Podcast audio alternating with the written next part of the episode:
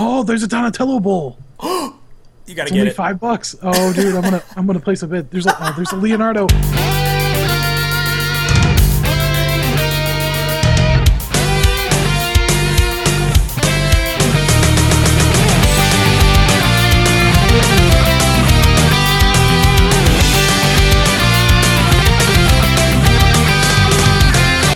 Oh, it's those darn Turtle Flakes podcasters.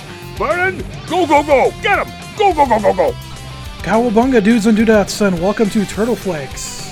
We've got a very special episode uh, lined up for you here today. We are finally back, and uh, I'm excited to get started. How about you, Rob? Great, man. Love that emotion. What an intro. I'm, I'm super excited. It's been way too long. We've been overdue, and uh, it's just great to be talking turtles again with you. Absolutely, man. Same here. Same here. It was a long day of work and, uh, well, actually, long week so far, and it's just Monday. I know. Glad to be talking some Ninja Turtles. We got a lot of good stuff to talk about today. yes, we do. And actually, this is probably the only episode uh, we'll, we'll get out before Thanksgiving. So, you know, we, we encourage you to grab your nunchucks, your cranberry sauce, your turkey legs, and kick back and listen to uh, some Turtle Flakes podcast today. Yes, Josh concurs. I do. I do. I'm, I'm just thinking. I'm picturing a pizza with some cranberry sauce on it and a little bit of turkey.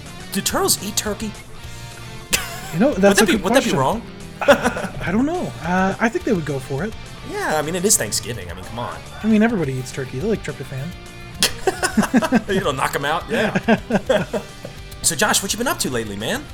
Uh, well, tons and tons of work, of course, uh, as you have been as well. But uh, besides Mm-hmm. that, recently uh, I picked up a, a rug for my game room. Really awesome uh, Ninja Turtles rug, actually.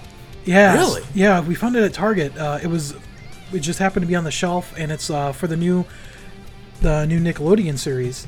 No way. Yeah, yeah, the new animated series, and I was just totally shocked, and it looked really awesome. And Stacy was like, "We're probably never gonna find one again, so let's pick it up." And I was like, "All right, cool." So we got it. so yeah, we've got it in front of the the fireplace, and then up on the mantle we have all the turtle toys, and then uh, the rug is on the on the floor. Uh, it's, Nice. it's a nice little turtle corner. Are they all loose figures? They are all loose figures except because she bought me the uh, she bought me the, the new retro ones and opened them for me. I believe I have Krang that's still sealed. Uh, That's a new pickup for me. I picked up the Krang of the new series. I think Shredder is also still sealed of the new series. Sweet. You know what? Why don't we just get into turtle pickups? Let's sure, just do yeah, it. yeah, We're going a little bit out of order, but I don't care. the spirit has led us to the turtle pickups. it has. Yeah, Uh, I, I picked up, gosh, a while ago when I actually had money, about like three weeks ago when I first got paid. Um, I got the Spider Bytez, the Nickelodeon uh, version of that, and it looks fantastic. It looks like Oh, a cool. Pokemon, really, to be honest with you. Yeah, it looks really awesome. I still haven't seen the episode that features him. I think it's one of the first two or three in the Nickelodeon series. So I picked that up. It's still in the box. I picked up Oh, this one I'm really pumped up about. It's the Cockroach Terminator. Yeah, it looks awesome. Uh, I have not seen this episode too, but uh, just I love the, the design of the figure. I did see the episode, and it's a really good one. I think you'll like Really? it. Yeah, it's got some interesting dynamics to it. Ooh, sweet. Yeah, and, and I love the uh, the red eye. I mean, that's that's awesome. Yeah, Definitely yeah. Terminator. It was it was sent from the future to protect Seakana. Yeah, I've, uh, yeah. It's. I was thinking about Terminator as well. I was reading the uh, the comic for this this episode. I'll, we'll get into that later. Oh, sweet! I Yeah. Oh, I can't wait to hear that. Uh, and then the only other thing that I picked up, um, and I picked these up all in one shot pretty much, was the second half of the first season of the Teenage Mutant Ninja Turtles uh, Nickelodeon show. This is like ten bucks, and it's got about twelve episodes on it. It looks like special features, four shorts, uh, the mutation of a scene, animated comic books, Tales from the Lair, parts three through six. Yeah, it's just it looks pretty cool. I have not even opened it yet because you know, kind of like you, Josh, work's been so crazy busy lately. I haven't really gotten a chance to watch any of these, but there's a lot of episodes on here I haven't seen yet. Like again, the Cockroach Terminator one. I haven't seen the Pulverizer returns. I don't even know who the Pulverizer was. So, so I, I can't wait to see that. Um, and then of course the Booyaka Showdown, in the last two episodes. So really excited to see this. And this was at Walmart, and I think it was only like ten bucks. So It's worth ten bucks for just the Booyaka Showdown. I know, that's what I said. Yeah. Well, that's what I told my wife, at least, and she was like, What are you talking about? so, how about you, man? I, I know you picked up one today, like 10 minutes before the podcast began. Yeah, I just wanted to give a shout out to Nick Stevens. He sent me a Paratrooper Donatello. It's pretty awesome. oh, take off. He's a hoser. I don't know, man. If well, the Donatello is from uh, 1991. So, Nice, and he's nice. got he's got a jumpsuit on and a backpack. Uh, it looks like a parachute backpack, and on the jumpsuit it says uh, USTF for uh, United States Turtle Force, I guess. That's awesome.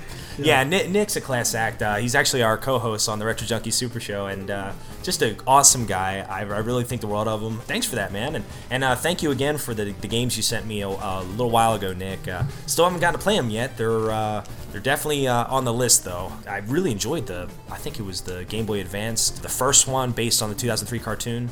So thanks, Nick. That was really awesome, man. You can't go wrong with Konami. You can't. You really can't. so what else you get there, Josh? So I mentioned a couple of the new uh, the new figures. I thought Krang and Shredder, and then uh, also uh, it's like minifigures of, I believe it's Donatello and Leonardo. Yeah, I've seen those. And then in addition to that, uh, I've gone crazy again with the comics. Pretty large variety of comics. We went back in to see family in Ohio, and in uh, in a particular suburb where we used to live called Parma, uh, there's probably three or four comic book shops alone in that city. Ooh. So yeah, there was uh, a lot of places to check out. I've been hitting uh, a couple different ones over the past couple of months, but uh, I hit North Coast Nostalgia most recently. I think that was the one uh, where I found a, a large stash of them. So I got a pretty good stack here of uh, Tales of the TMNT. The first series or second series? Uh, I believe uh, they say they say 25th anniversary on them, 1984 to 2009. Or 63, 64, 65, uh, and also number three. I had previously bought some of those, uh, so I'm trying to fill out that collection. Uh, And then I was really excited to find a good portion of the original Volume One. Um, not the super early ones, but um, I got looks like 25, 26, 29, 30, 17, 43, 45, 46, and 44. Jeez, So, I'm jealous. So uh, it was kind of funny, you know, when I was talking to him. It's hard to find Turtles comics, even on eBay, really. I mean, when you're trying to find the original volume series. So I kind of go crazy every time I find them. I buy as much as I can afford because you never know when they're gonna, you know, you never know when you're gonna find them again. Yeah, that is, that is true. Uh, one of my favorite website it sites uh, is www.mycomicshop.com, and they never have the first twenty, uh, the first twenty issues. I've, well, at least every time I've checked, and they're just hard to come by. And, and a lot of times you got to be careful on eBay because you know you think you're you're bidding on the original series. It, it might be like the th- like third edition of the original series or something like that. Usually, someone will come in and buy a ton of them, and that's it. No one ever trades them in. When people buy them, they hold on to them. Definitely the case with me, and it seems like most other Turtle uh, comics collectors. Now, Josh, I got a question for you. Speaking of the original comics, I, I just want to know, you know, t- towards the latter end of the first volume, were, were they always in black and white?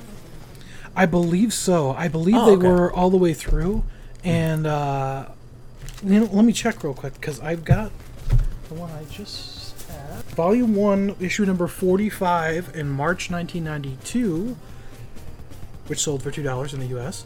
Uh, Nice. Is in black and white.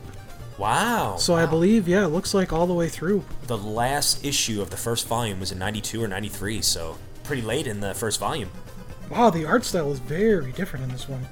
I think by that point, Eastman and Laird were pretty much off the original volume. Yeah, the title says Eastman and Laird's Turtles, but that it's just because it's volume one, I guess. Well, nice, man. Sounds like you got a haul.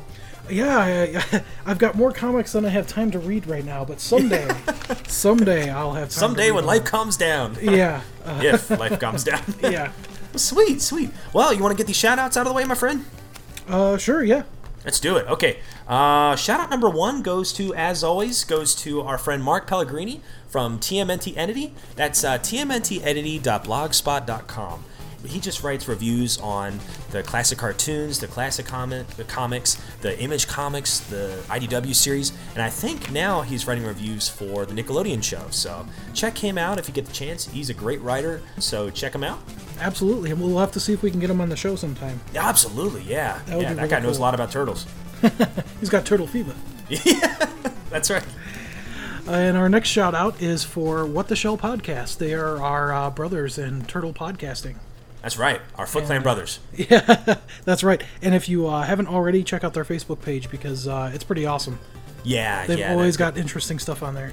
They really do. They really do. And they they're very prolific in their posts and stuff. So check them out. They're on iTunes. Just excellent podcasts. They're one of the first, if not the first, Ninja Turtles podcast that was ever uh, made. So check them out. They're a huge inspiration to us.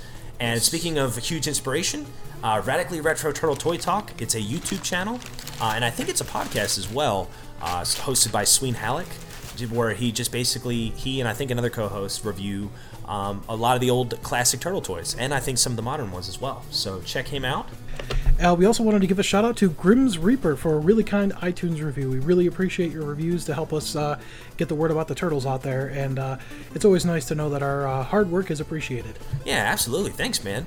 And uh, oh, and, and Nick, uh, I know we've already given you one shout. We're going to give you another shout out because he just posted uh, a lot of really cool pictures of his son's birthday, and he did uh, these Ninja Turtle cupcakes for his son, and uh, I think he had his son uh, dress up as Donatello during the party. So awesome, awesome dad, awesome person.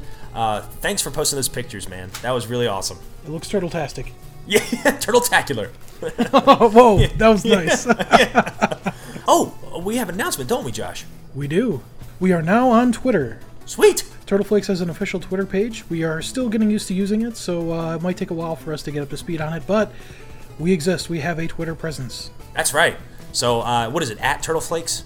Yes, at Turtleflakes. So if you want to tweet us, yeah, send us a tweet at, at Turtleflakes. Don't really know how to respond yet, but I'll, I'll kind of play around and see if I can figure it out. Do you have time for a flashback? Why not? All right. Today is Monday, November 18th, 2013, and on this very day, back in 1988, Invasion of the Punk Frogs aired in syndication. You remember that one, Josh? Uh, it sounds familiar. Are they are they the frogs that became friends with the turtles that they helped, or are these bad guys? Um, I think they were originally supposed to be bad guys, but eventually they, they turned good. Oh, okay. Yeah, yeah. As a matter of fact, I knew I had heard of the the Punk Frogs because um, I have an old toy. I, have got it in my hand right now, and this came out in. Let's see if I can find a date on them. Yep, uh, 1989. So this was, I guess, a year after the episode aired. Um, yeah, it looks kind of funny. He's got like a you know gold chain. Uh, he's got, of course, all these warts around him. He's got a Hawaiian shirt. Uh, he doesn't really look like a punk rocker at all, to be honest with you. But uh, I don't know. Uh, but yeah. Does he look like uh, Zitz or Rash from Battletoads? Yeah, kind of, yes. yeah, as a matter of fact, he really does. Um, I think that's what they were going for. I like it. Yeah, and anyways, this episode was written by James Michael Reaves, who actually wrote of, of a lot of uh, the Batman uh, the animated series episodes. And um, this was in season two. This is the eighth episode. Um, and in this episode, Shredder wanted to create uh, more mutants, but due to an ion storm in Dimension X interfering with the dimensional portal, Krang is forced to transport the mutagen canister blindfolded and lands in a Florida swamp, therefore, thus creating the Punk Frogs.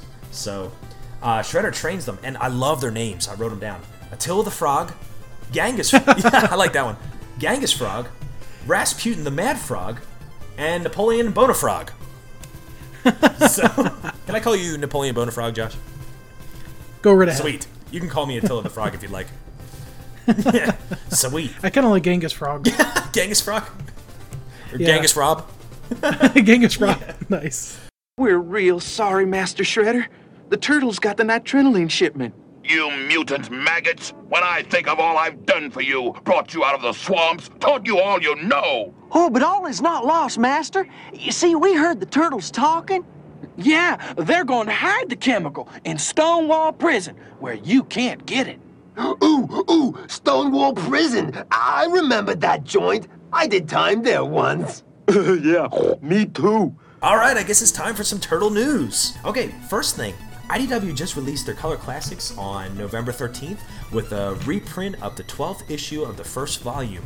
I really don't know what was happening in this issue, but it is out if you want to get it. So check out your lo- local comic shop.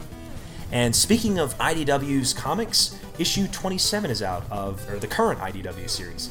Uh, and this is City Fall Part 6. The City Fall saga continues. Um, and I got this I, I got this information at comicvine.com. But it says here with the sto- with the City Fall storyline, there's been some crazy things going on. Shredder is gaining power, but that's not stopping the remaining turtles from making plans to stop him. Oh yeah, let's not forget that Leo's been brainwashed and is actually fighting with Shredder. So apparently, in this issue, Leo and Shredder are fighting side by side. So Oh, wow, I- that's crazy. I know, I know. I don't. I have no idea what's going on there. But yeah, the cover uh, has Hun from the Purple Dragons. Looks like Karai and Splinter uh, on the cover, and it was written by Tom Waltz, Kevin Eastman, and Bobby Curnow. and the art was by Mattias Santa, I guess Lauco. And the villains in this comics uh, issue will be Hob, Hun, Slash. Based on all this, it looks like it's going to be a fantastic comic. So check it out. It is out. Again, that's IDW Teenage Mutant Ninja Turtles issue 27. Back to Turtle News, uh, and this is sort of a hybrid. This was, this was a, uh, a commercial break. Now we're back. and and back to you, Rob. No. uh, so uh, back to Turtle News slash Turtle Pickups, uh, and I think this may have been what you were mentioning. But uh, in the mail, I did finally receive my Teenage Mutant Ninja Turtles Color Classics: The Works Volume Two. So this is the uh, like you were saying, the Color Classics reprinting, and this is I have uh, it's it's a hardback book with uh, it's a compilation of um, several of the Color Classics comics nice. and it this collects uh, issues number 8 through number 11 and this came out september last month so that is now out for uh, if you want to get through the original series of the turtles and you want to have something that's going to stick around for a while i would highly recommend picking it up Sounds pretty sweet, eh? yeah yeah i'm, I'm excited to read it i haven't i actually haven't finished reading all the way through volume 1 yet because we've been jumping around to all the different series which is kind of cool but and i kind of got stuck on the uh, the idw series uh, getting started i read through like four episodes or issues already so i've been jumping around Can I ask you something? sure All right, and, and please, you know, I, I know it's kind of a spoiler, but I'm just going to ask anyway. All right. Does Hob ever turn good? I haven't got that far yet, so I he has not yet, but I haven't gotten terribly far. Okay. So I'm not saying that he won't, but he has not yet. Okay. I don't know. I, I want him to be a good guy. I always like the bad guys that turn good. Yeah. In addition to uh, the Color Classics book, there's also the new animated series number four that was released in October. So there's a new comic, Oh, sweet. and in addition to that, there's also a new Ninja Turtles game that was released October 22nd. Uh, the new Ninja Turtles game, it is on the 3DS, the Wii, and the Xbox 360. Uh, looks like it's got mediocre reviews, but um, I don't know. Maybe check it on YouTube or something. Uh, I looked at it. It looked like the Wii version was almost uh, not necessarily uh, strictly a 2D scrolling fighter. It looked like there was some uh, adventuring, looking around, and stuff like that. So uh, I would recommend checking it out. Yeah, yeah. I mean, it's it's it's worth the college try. Yeah, that's right. I mean, it's the turtles. So I, I you know, uh, Rob, you and I were talking about this before. I think they always kind of get uh, lower reviews just because you know people. I don't know. They're hard on the turtles because you know they're being re-released multiple times and they, they've got a lot of games out there. So you know it's easy to be hard on them, I guess. Yeah, and I, I think a lot of times, uh, not all the time, but I think a lot of Ninja Turtle games are kind of overshadowed because, you know, it, it, it's the same thing, or, or it seems like it's the same thing. If it's not broken, why fix it? You know? That's right. Yeah, because um, I played the GBA version. Um, again, that's the one that Nick gave me, and it, it was really good. But I've never heard a thing about it. I, I don't know if it just got poor reviews, or if I don't know if it was overshadowed. I really don't know. But I feel like you know, like you said, people are a little uh, too hard on the Ninja series, and maybe I'm a little biased when I say that. I'm probably very biased, but still. Yeah, I mean, uh, you can't really go wrong with a turtles game. If you want to be Michelangelo or Donatello or whoever, and you just want to kick some foot butt, then you know, pick up a turtle game. I mean, that's Yeah. what it's for. that's right. And don't feel bad about it because they're machines. You know, they're those foot soldiers. Yeah, either that or they're uh, some kind of monkeys that are in suits or something. that's right. That's right. Sweats the first uh, episode of the original series. You'll know what we're talking about. Yeah, and they, they, they do have a hankering for soda. do, do they? They do, yeah. They they robbed the soda can in Japan. Oh, that's right. That I forgot about that. I mean, yeah, they busted the sucker wide open. They were full. They were full of uh, crime and corruption. Hey, did she say pizza? So you live in an antique store? Yep, pizza. Above, actually. Well, I was gonna give you guys a tour of the store. Ready? Well, I guess it's time to get in the toy of the week, isn't it, my friend? Yes, it is. What is t- this week's toy of the week? This week's toy of the week is Shredder from the 2003 uh, line of toys. Sweet. So, Josh, uh, what, what do you make of it, man? Uh, just the way it looks. I want one. Me too. Me too. oh man, it looks awesome. I, I compared three shredders. I compared the original shredder toy from the uh, first wave of the Playmates toy lines in 1980, I guess eight, and then I uh, looked at this one, and then I looked at the Nickelodeon one. And out of the three, I gotta say I like this one the best. What, what about you, man? I have to agree. I, I really like the katanas in this one. I think they're too. similar to uh, Leonardo's katanas, which uh, they just look really metallic because of the way that they painted them. Yeah, Yeah, yeah, they look really cool. And yeah. he sort of reminds me in this. He reminds me of Super Shredder from uh, the, the second movie. And man, look at that blade. That extra blade. It's like that thing is huge. It looks like a machete with a long stick on the end. Oh. I know, I know. It looks like a, I don't know, like Splinter's uh, staff with a huge blade at the end. Yeah. yeah, yeah. And I love the red eyes. You know, he's got these these red eyes. His helmet has uh, uh, like the three blades, just like the um, the Shredder's uh, helmet in the film. He's got like the spiked shoulder blades that kind of remind you of Super Shredder. He's got that cool shiny metal blue, like this metallic blue look. And his belt, I love how it kind of looks like it's blowing in the wind. It's just very detailed. And the articulation is pretty good too. Uh, obviously, I don't have this figure, but I saw some videos on it uh, and took some notes on the articulation. It's pretty good. His head turns all the way around like in a 360. His arms can go back and forth, up and down because of the ball joint. He can rotate his arm at the elbow all the way around, although that's not physically possible for us. Would be cool though. Uh, but he, he can't rotate his arm all the way around because of his huge like Legion of Doom uh, shoulder blades or shoulder pads. So uh, he can't quite do that. Let's see, his waist rotates 360 degrees. The only thing that's kind of hindered are his legs uh, due to the belt, um, but they still have ball joints so they can go kind of in and out and then up and down. But his accessories, like you said, Josh, they're awesome. The weapons alone just look amazing. And I know. He's. I mean, he looks so menacing. He's like RoboCop meets Darth Vader meets Super Shredder. It's like, oh man. man. imagine that movie. Yeah. Yeah, I mean, he's got a huge blade.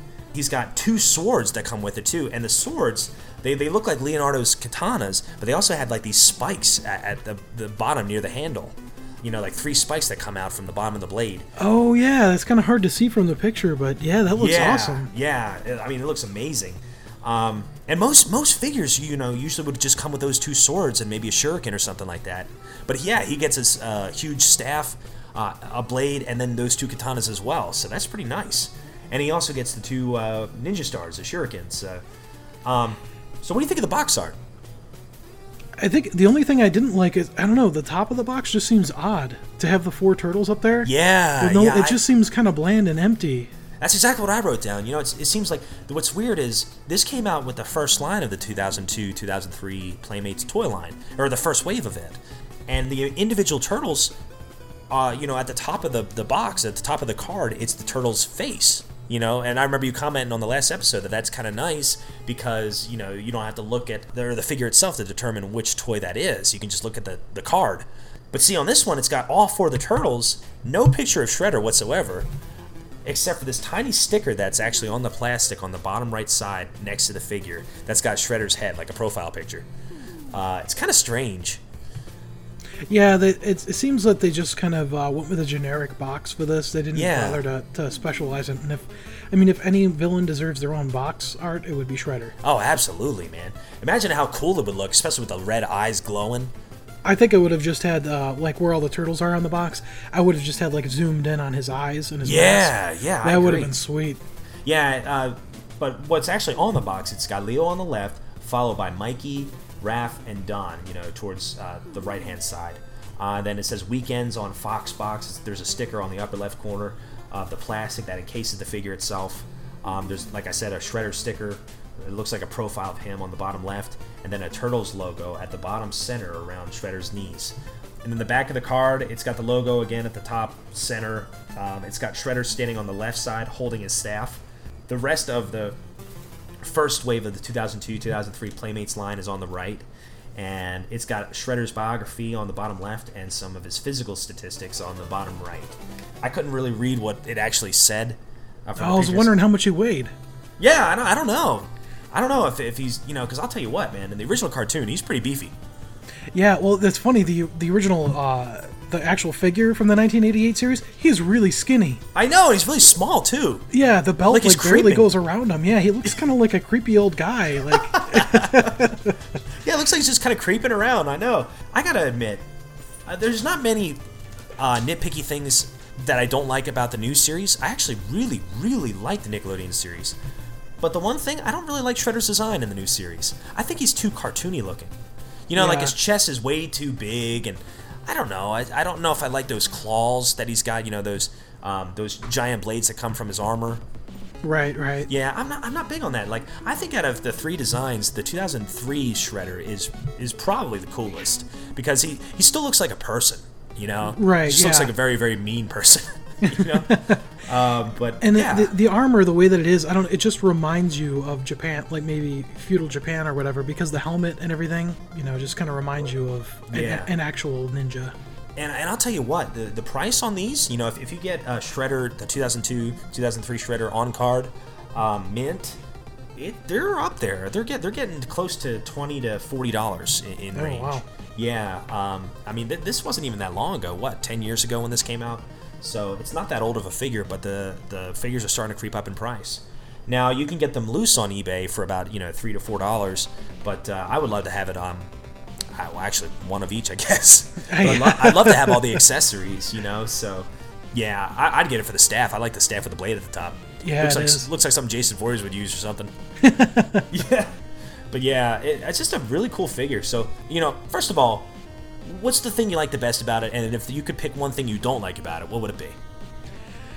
I don't like the box art. Absolutely don't like the box art. But besides that, everything is perfect. You know, like I said, Shredder just gives you this terrifying feudal Japan ninja slash RoboCop. I mean, he's got everything. You know, it's Right. it's- they they brought together. He's big, he's scary, but he's still a ninja. And then also, you sort of get the idea of, uh, you know, how he loves technology so much. I don't know, just like the the gunmetal blue that they did on his armor kind of makes you think that. So I, I think they knocked it out of the park with this one. And if it wasn't for the box art, I would give it a 10. Nice. But uh, I'll, I'll take it down to a 9 because other than that, it seems perfect. Yeah, yeah, I am eh, right on board with you, man. I think the the figure itself looks amazing. Uh, It's the best version of Shredder I've seen so far, I think, and I love the articulation. But you know, the only hindrance are the legs itself. Um, but yeah, I'm with you. The box art's kind of bland. It's kind of generic, and it seems like maybe they put all the villains in that same type of box art, and it seems like they missed out on a big opportunity to really make them pop on the toy shelves. So for the same reason, I'm going to give this a nine as well. So guys check that out it's the figure's fairly common on ebay so if you want to fork over about 20 to 40 bucks for it on card or about 5 bucks for a loose figure they're easy to find so that's the 2002 2003 shredder action figure You know what else you can find on eBay, Rob? what's that You could find original Teenage Mutant Ninja Turtle cereal bowls. no way Totally, dude. dude, your turtle flakes will never taste better. Yeah, That's right. That's right. Listeners, just before this podcast, uh, uh, we were talking about one of our listener responses, uh, and they posted a picture of this bowl that they had. And Josh got so excited that he got on eBay and bid on one like two minutes before we began recording. That's right. It's there's a couple on there. There's a the Leonardo. It looks like it starts at twenty bucks, but this is a Donatello that started at five, and I was like, five bucks. I mean, come on. Don- Donnie's your turtle, right? That, that's right, and it- it's my turtle. And the show with the turtle flakes. I mean, it, it could be our official eating utensil of the That's Turtle Flakes right. podcast. Cereal never tasted better. That's right. Hello, Violators. You're in Casey's comic classroom. Prepare to be schooled. All right, uh, I'm really excited about this next topic. Uh, today we're going to be reading the Teenage Mutant Ninja Turtles Volume 4, Issue 1 comic book. Josh, did you ever read this one before, my friend? No, not before today. Oh man, yeah, literally today we both read this. Uh, for, well, I read it a long time ago when I first bought the comic, and then I forgot completely forgot the storyline. And Josh and I were slackers; we both read it today. So, just first impression, man, what, what did you think of this? I really liked it. I was, you know, I didn't know what to expect because after the Mirage series in Volume 3, and, you know, I haven't really barely gotten through Volume 1. Right. Never read Volume 2, so I was like, okay, I'm guessing they're going to try to bring this back to wherever Volume, the end of Volume 2 left off. Right. And I didn't know what to expect, but uh, right away I was really impressed with the cover art and the art style. I mean, the art style took me right back to the uh, the first series, so I was really excited to see that. We're not putting down the Image comic series, but I, between the two, you know, for just comparing the first issue, I was uh, far more excited to do this one. I had actually bought this when it first come out. I kind of forgot all about it, and then when Josh and I did some research uh, on this issue again, and I saw some screenshots or uh, uh, you know just a picture of the cover, I was like, I know I have that comic book, so I dug through my collection today and found it. Um, it's probably the f- first time I've opened it up or since I first read it. Uh, but yeah, yeah. At first, when I when I first saw this volume, I thought it was just going to be a relaunch. I didn't even think it was going to be a continuation of the full, the uh, second volume. Apparently, it is, and then some. Like th- this takes place years after. I mean, really, it, sh- it shouldn't even probably even be called Teenage Mutant Ninja Turtles because I think, especially just looking at this issue, these turtles have to be maybe early 30s. Yeah. Yeah, I would I would say so. And then there's a lot of you know kind of clues and a lot of foreshadowing that implies that these turtles are no longer teenagers. They're far from it. Yeah, that's definitely highlighted in the, in the issue. Definitely, definitely. So, anyways, this came out in the December of 2001. This was written by Peter Laird, uh, and Peter Laird also did the letters, the inking, and the toning. The cover was uh, drawn by Michael Dooney, and Jim Lawson, our main man, Jim Lawson, he did the penciling for this. And you know, like you said, Josh, I think the artwork in this is awesome. Just fantastic, and it's very detailed. And, and once again, it kind of reminds you of the first volume. You know, for, for that reason, They're- they're- it's not colored; it's black and white. For that very reason, I think you see more details. Believe it or not. I agree because you know, just like, and we had mentioned this before, um, between the the Image series and the original 1984 series, uh, there's just a lot. uh, There's a lot more detail that goes into it, and uh, even Yeah. they use the fact that it's black and white, and I really like that. And you get, I don't know, you just get a, a lot more feeling of the setting with Yeah. the way that they shade things, and there's almost more emphasis on these things without color than with color. I agree. And um, yeah, I'll, uh, I'll I'll pick out some specific details as we go through the comic that I really yeah. liked. Yeah, I mean, I mean, I think the whole vibe of this issue, it, well, the, I guess the series to be, um, and, and Jim Lawson has a big part of it. I think he drew just about um, every single issue, um, and it's very consistent in that way. But it's gritty. You know, I, I think this issue is very gritty. Yeah, you know, it, it kind of made me think of uh, almost like a uh, dystopian future cyberpunk. Yeah. Uh, yeah, and I really I like that uh, that particular genre. Um, really speaks to me because you know I like technology, I like computers, I like guns. You know, it's it's it's all that kind of mixed into one, like uh, like Fallout or Blade Runner. Yeah. Um, it's really cool, and I, I like that. You know, the turtles are more mature, and so is the setting, so it kind of fits better. So, for those of you who don't know, um, this, I think the majority of this fourth volume was written by Peter Laird. And that implies that uh, Kevin Eastman didn't have a whole lot to do with this. Well, I didn't really know if he had sold over the Ninja Turtles to Peter Laird at this point, but according to this letter that's at the back of the first issue, here's what Peter Laird said. First of all, it says at the very top, Why another Teenage Mutant Ninja Turtle comic? This is from Peter Laird. Ever since June of 2000, when I became sole owner of the TMNT property, so that proves that Kevin Eastman, I guess, sold it over to Peter Laird, I've been mulling over the different things to do with them. Working with Mirage Studios CEO Gary Richardson, I've been exploring several options to bring the Turtles back to TV screens and toy shelves. We got some interesting possibilities lined up, but I'll hold off talking about them until we have the actual broadcast uh, commitments. So this was three years before the uh, 2003 show came out. So this is a little bit closer than the Image Comics to that series. Yeah. Ano- Another reason, I guess, why we wanted to uh, talk about this one. All right, um, it says here, one of the things that I've been thinking about for years is getting back to the basis or basics, uh, doing another TMNT comic. Kevin Eastman and I actually planned back in the early 90s to re- revive the black and white Mirage TMNT series, even going so far as to customize our uh, our two adjacent offices at Mirage Studios with a sliding glass window th- through which we could exchange pages as we worked on them. Unfortunately, this project never went beyond initial plotting. I am, however, using a couple of the ideas I came up with for that series in this new one. But something happened in June of 1999 which really got me going. One of the last events is Kevin's late and lamented Words and Pictures Comic Art Museum in, uh, er, in Northampton. Was a signing attended by me, my Planet Racers collaborator and pencil penciler on this new TMNT book, Jim Lawson, and Gutwallow creator Don Berger or Dan Berger. Part of the occasion was an evening reception at the museum, and to be honest, I really wasn't looking forward to it. It's not really my kind of thing. I was pleasantly surprised though, because at the reception I met three young women who were all TMNT fans, and I spent several hours talking with them, and together and individually. They impressed me with their intelligent and perceptive comments and questions, way beyond the how did you create the turtles? And Kevin Draw and you write? kinds of questions I typically hear at appearances. Beyond that, though, It was the fact that for each of them, the Turtles had a significant impact on their lives. Each of them had a moving tale of what the Turtles meant to them, and it really made me feel good about what Kevin and I had done with the Turtles comics. It inspired me. So much that shortly after that event, I became determined to do another TMNT comic book series. So, Raya, Sarah, and Bridget, thank you. New reader or old fan, I hope you enjoy this new series. I am certainly enjoying doing it. My intent is to stick to a bi monthly schedule, similar to what Kevin and I tried to do, but didn't always succeed with, with the original uh, TMNT series. As I write this, I am finishing up lettering uh, issue 2 and I'm inking on issue 3. Maybe I've gotten slower with age, but I think I'm, I'm going to get some help on inking in the future. And my friend Eric Talbot from www.skullfactory.com said he would pitch in. I'd like, I'd like to thank Jim Lawson for agreeing to pencil this new series, Mike Dooney for painting the cover. He also said that he will paint more in the future. Yahoo! And Dan Berger for production assistance. Cowabunga. Peter Laird. That is awesome. Yeah, yeah.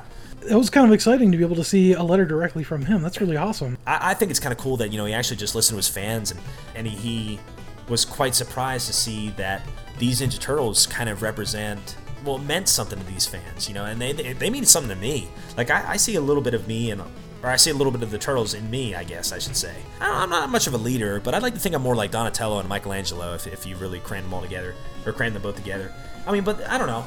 Reading these comics, every now and then you'll read a story that really resonates with you. I think he just kind of listened to the fans and uh, and realize, wow, you know what? There is something to this series, and I want to create a new saga, I guess. So It, it did, and uh, on behalf of the turtles, we wanted to thank Ria, Sarah, and Bridget. Yeah, Otherwise, thank you. We wouldn't we wouldn't be reading this letter or this uh, comic, uh, as well as uh, Peter Laird and the team that did the comic. We have a, a special treat for you too. Uh, there's another bit at the bottom of the uh, of the letter, and it talks about the thing that Peter Laird was doing called Blast from the Past, and he was collecting TMNT related art and photos, and he says that he was posting them on his website, and they uh, they actually printed the URL in the comic, and unfortunately, because this comic is so old, the website is no longer active. You can bring up the page, but none of the attachments are there. So if you go to click on the artwork, you can't see it. But uh, before you turn on your time circuits and gun it to 88, um, let me save you some plutonium. well done. The uh, the Internet Archive page, uh, also called the Wayback Machine, fortunately cata- uh, cataloged the website, and I was able to get to the attachments. So I was actually able to download one of the pictures, and I just posted it to our Turtle Flakes page on Oh, Facebook. no way. Yeah, uh, take a look at it, Rob. It's pretty cool. I think I will. I'm getting on there right now. All right, let me get off this bowl here that I was looking at. uh, let's see. Uh, oh wow, look at that. Isn't that awesome? Yeah. I mean, that's just like I love fan art, and Yeah. uh, it always just takes it can help to take things in a different direction or see characters in ways that maybe you never thought, but the artist did. I, I always have a really big appreciation. Yeah. Kind of feel bad for the one foot soldier though. Yeah, he got shanked. Yeah. yep. yeah. So I posted a link to the Internet Archive website where you can actually view. It looks like it looked like most, if not all, the links are working, and there are also when you go to the Internet Archive, you can pick a date uh, of when they took a snapshot of the site. So if you go to some of the later ones, some links may work and others may not. But uh, I think if you take some time and go through there, you should be able to get the majority, if not all, of the pictures. So uh, thank you to the Internet Archive. Yes. Thank you. If you're listening.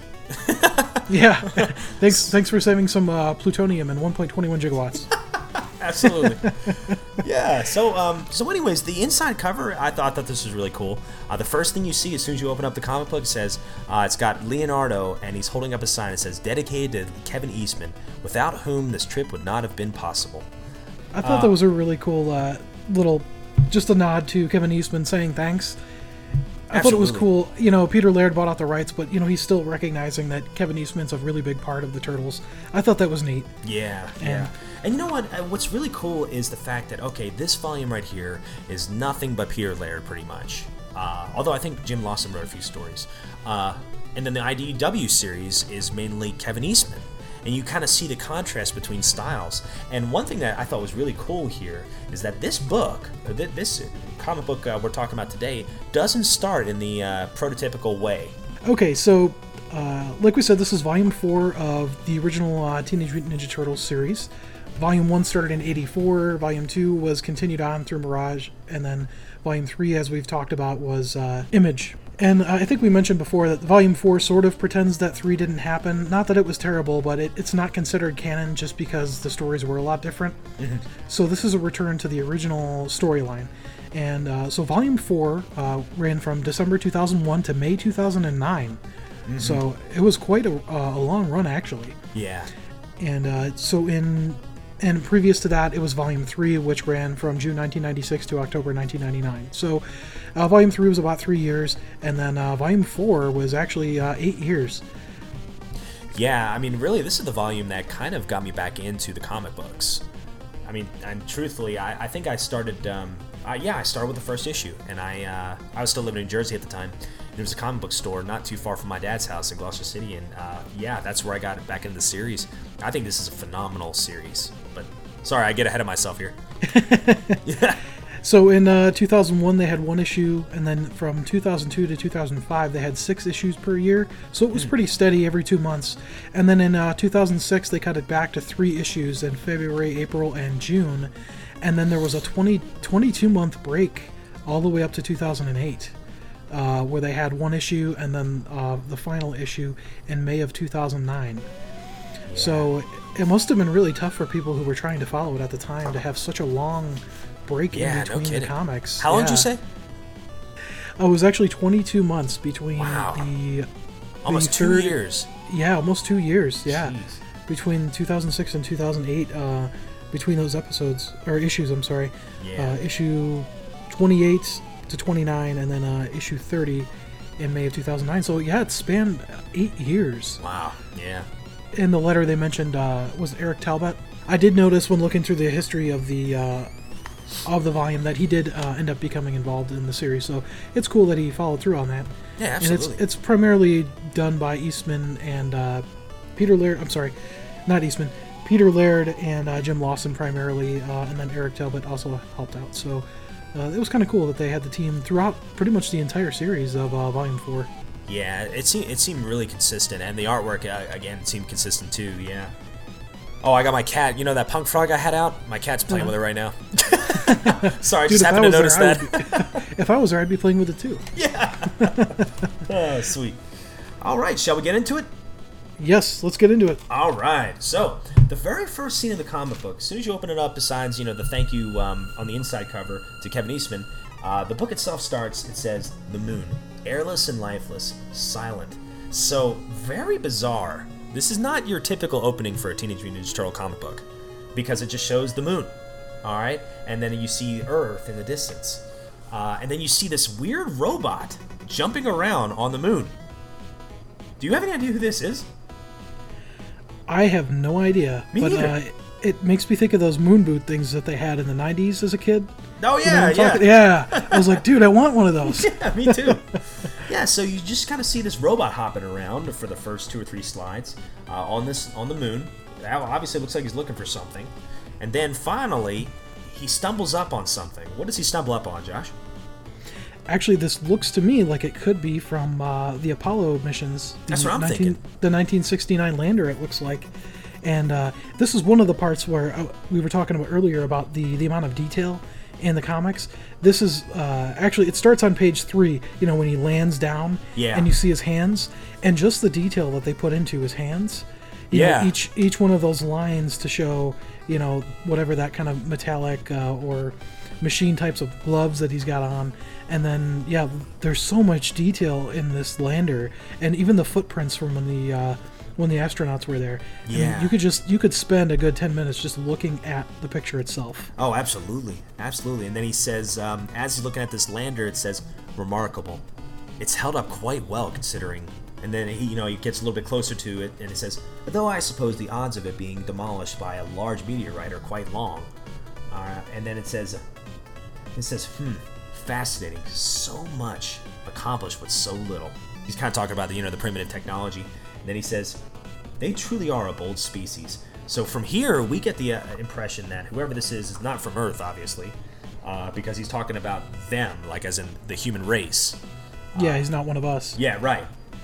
Uh, and then it says, It won't be long before. Eh? What? Ah, very well. I'll be there shortly. So apparently he's not the only one up on this uh, moon. He just kind of passes that uh, lander, or whatever that was, and goes up this hill. And then at the very top of this hill that's on the moon, you see an Utrom. All right, and they basically look like the Krang things. And the Utrom says, "Did you did you find that artifact, sir? Uh, do you know what artifact he's talking about? Is that was No, that the I- lander? I, I'm guessing he's looking for the lander. Yeah, I'm not really sure. Yeah, and then, and then the droid guy says, Yes, thank you. The coordinates you supplied were exact. It's a wonderful piece of human history. I almost took a souvenir, a bowl or scrap of insulation, but thought better of it. You know, and I just gotta say this right now. Out of the four volumes, I think this is the first one that began without the turtles, right? Because Yeah, you're probably right. Yeah, it's really strange. yeah, I, I think the only one I'm not quite sure about is the second volume, but I know at least the first volume, it starts right at the very beginning where the turtles are, um, their backs are against the wall and the purple dragons are going to get them. And then the third one, the third volume, the image one, starts where the turtles are in the turtle air and there's like a birthday party, okay, for Donatello, I think. Yeah, so this is the first volume where really it doesn't start out with turtles at all. You really have no idea where it's going. You wouldn't even know that it's a Turtles comic. No, and you- actually, it's funny because because of the, these these robots and being on the moon and everything, and in particular at the bottom of page seven, when you look at this uh, this the the Krang guy in the suit, Yeah. it looks exactly like the hyperalloy endoskeleton of a Cyberdyne Systems Series 800, doesn't it? You, you know what I've noticed? Yeah, it does. You know, you know what I noticed? Every single one of our episodes, we reference Terminator at least once. I mean, you've got to. It's, Oh, absolutely. and, but it looks exactly like him. I mean, It does. if especially because you can't see his face and Yeah. the back you're just you're totally expecting it to be uh you know the cyberdyne system model 101 from 1984 That's it. That's it. yeah, but yeah, apparently uh, this droid and this Utrom, they, they have a conversation, and they're talking about some sort of um, oh something that they're gonna take off on, I guess. they're talking about uh i assume you called me because the separation is complete nearly so sir there are still several more hours of assembly and testing to go so it sounds like they're trying to get some sort of craft or something ready Right. um and and we still don't know why they were looking for the lunar lander or whatever but Yeah. they found it And then, and then when you uh, turn to the next page, you get this t- awesome-looking two-page spread. Quite sure the droid says, "I'm quite sure that your technician knows what they're doing." And then you see this huge, looks like I think it's a spacecraft uh, that's either being repaired or being constructed. And just the detail on this thing is amazing.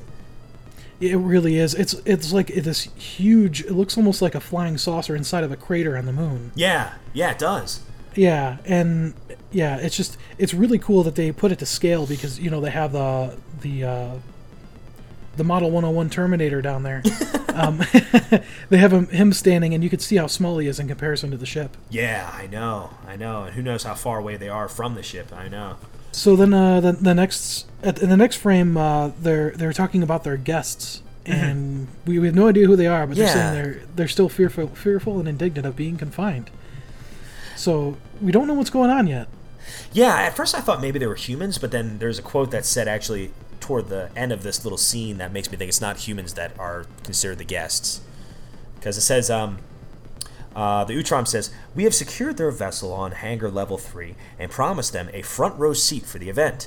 And then the droid says, You've handled this crisis well, and in so doing, you've given them a tale worthy of entertaining scores of future generations. And then the Utrom says, Now you flatter me, sir. And the dro- droid says, Not at all. It's your insight into the psychology of this world's denizens uh, which has guided our work here. I've only known a few of them, and they weren't even human. All right? So I, I think he's referring to humans here. You know, he says, I've only known a few of them, but, you know, talking about like Earthlings. But the ones Yeah. he knew obviously weren't humans. So who do you think they were? The turtles. The turtles. All right, and then the next scene is uh, Leonardo, and this is quite familiar. This little monologue here. All right. Do you remember how excited you were when the new Star Wars came out? Oh yeah, And and you know you you knew it wasn't going to be that great, but once you got into the theater and you hear the Star Wars theme and John Williams just blaring out of the the sound system, uh huh. every time you hear it, you get goosebumps. Oh gosh, yeah.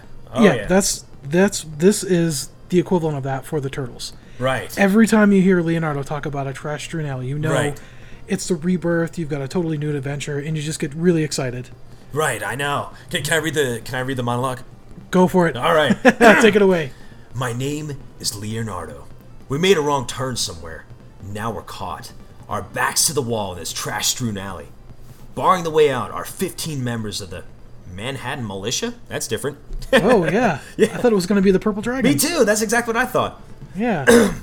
The toughest street army on the east side.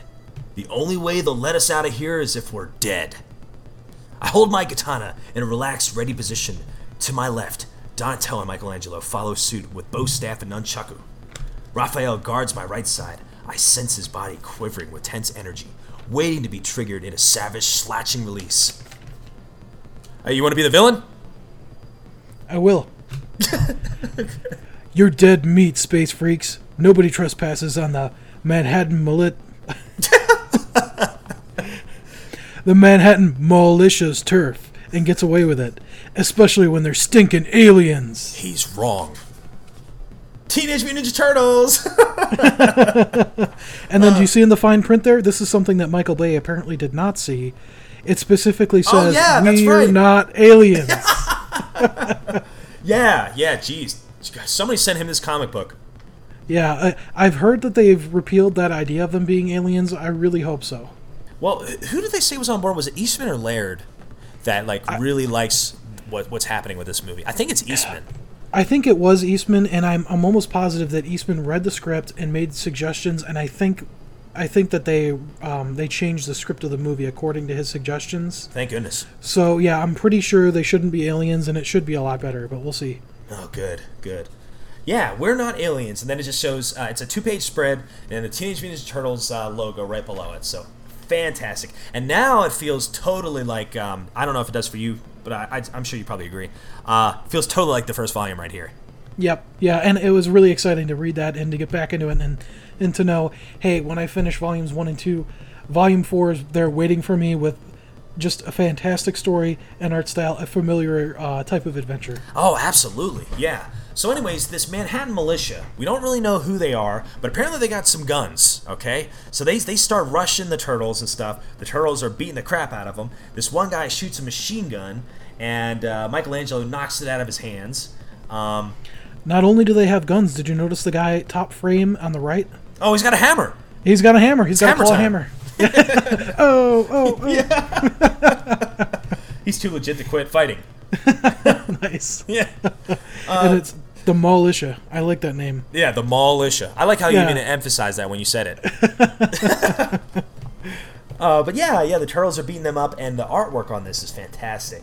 I mean, you know, comic books. I mean, it's so easy to overlook all the details because you, like you said, you look at each one of these little frames right here. There's so much detail to it. I mean, I'm like looking at this one guy, this militia guy's boot. And I mean, just just all the little details in that one boot, let alone everything else is happening in that one slide. It's just amazing. Um, yeah, and then Leonardo, he's about to get punched by this guy, and he says, "I don't need a gun for the likes of you." And then I love what Leonardo says here. He goes, "Oh, good grief, it's Charlie Brown all of a sudden." Yeah.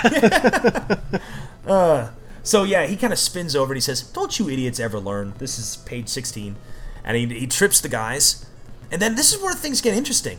Leo, he kind of like as he trips the one guy while he spins over. All right, this is getting really old. And then uh, Raph, he's beating up some people, and they decide to. Uh, they're they're in an alley, obviously a trash strewn alley. yes. They're beating up all these guys, and they decide to go where, Josh? Upwards. They decide to go where these goobers aren't likely to follow. That's right.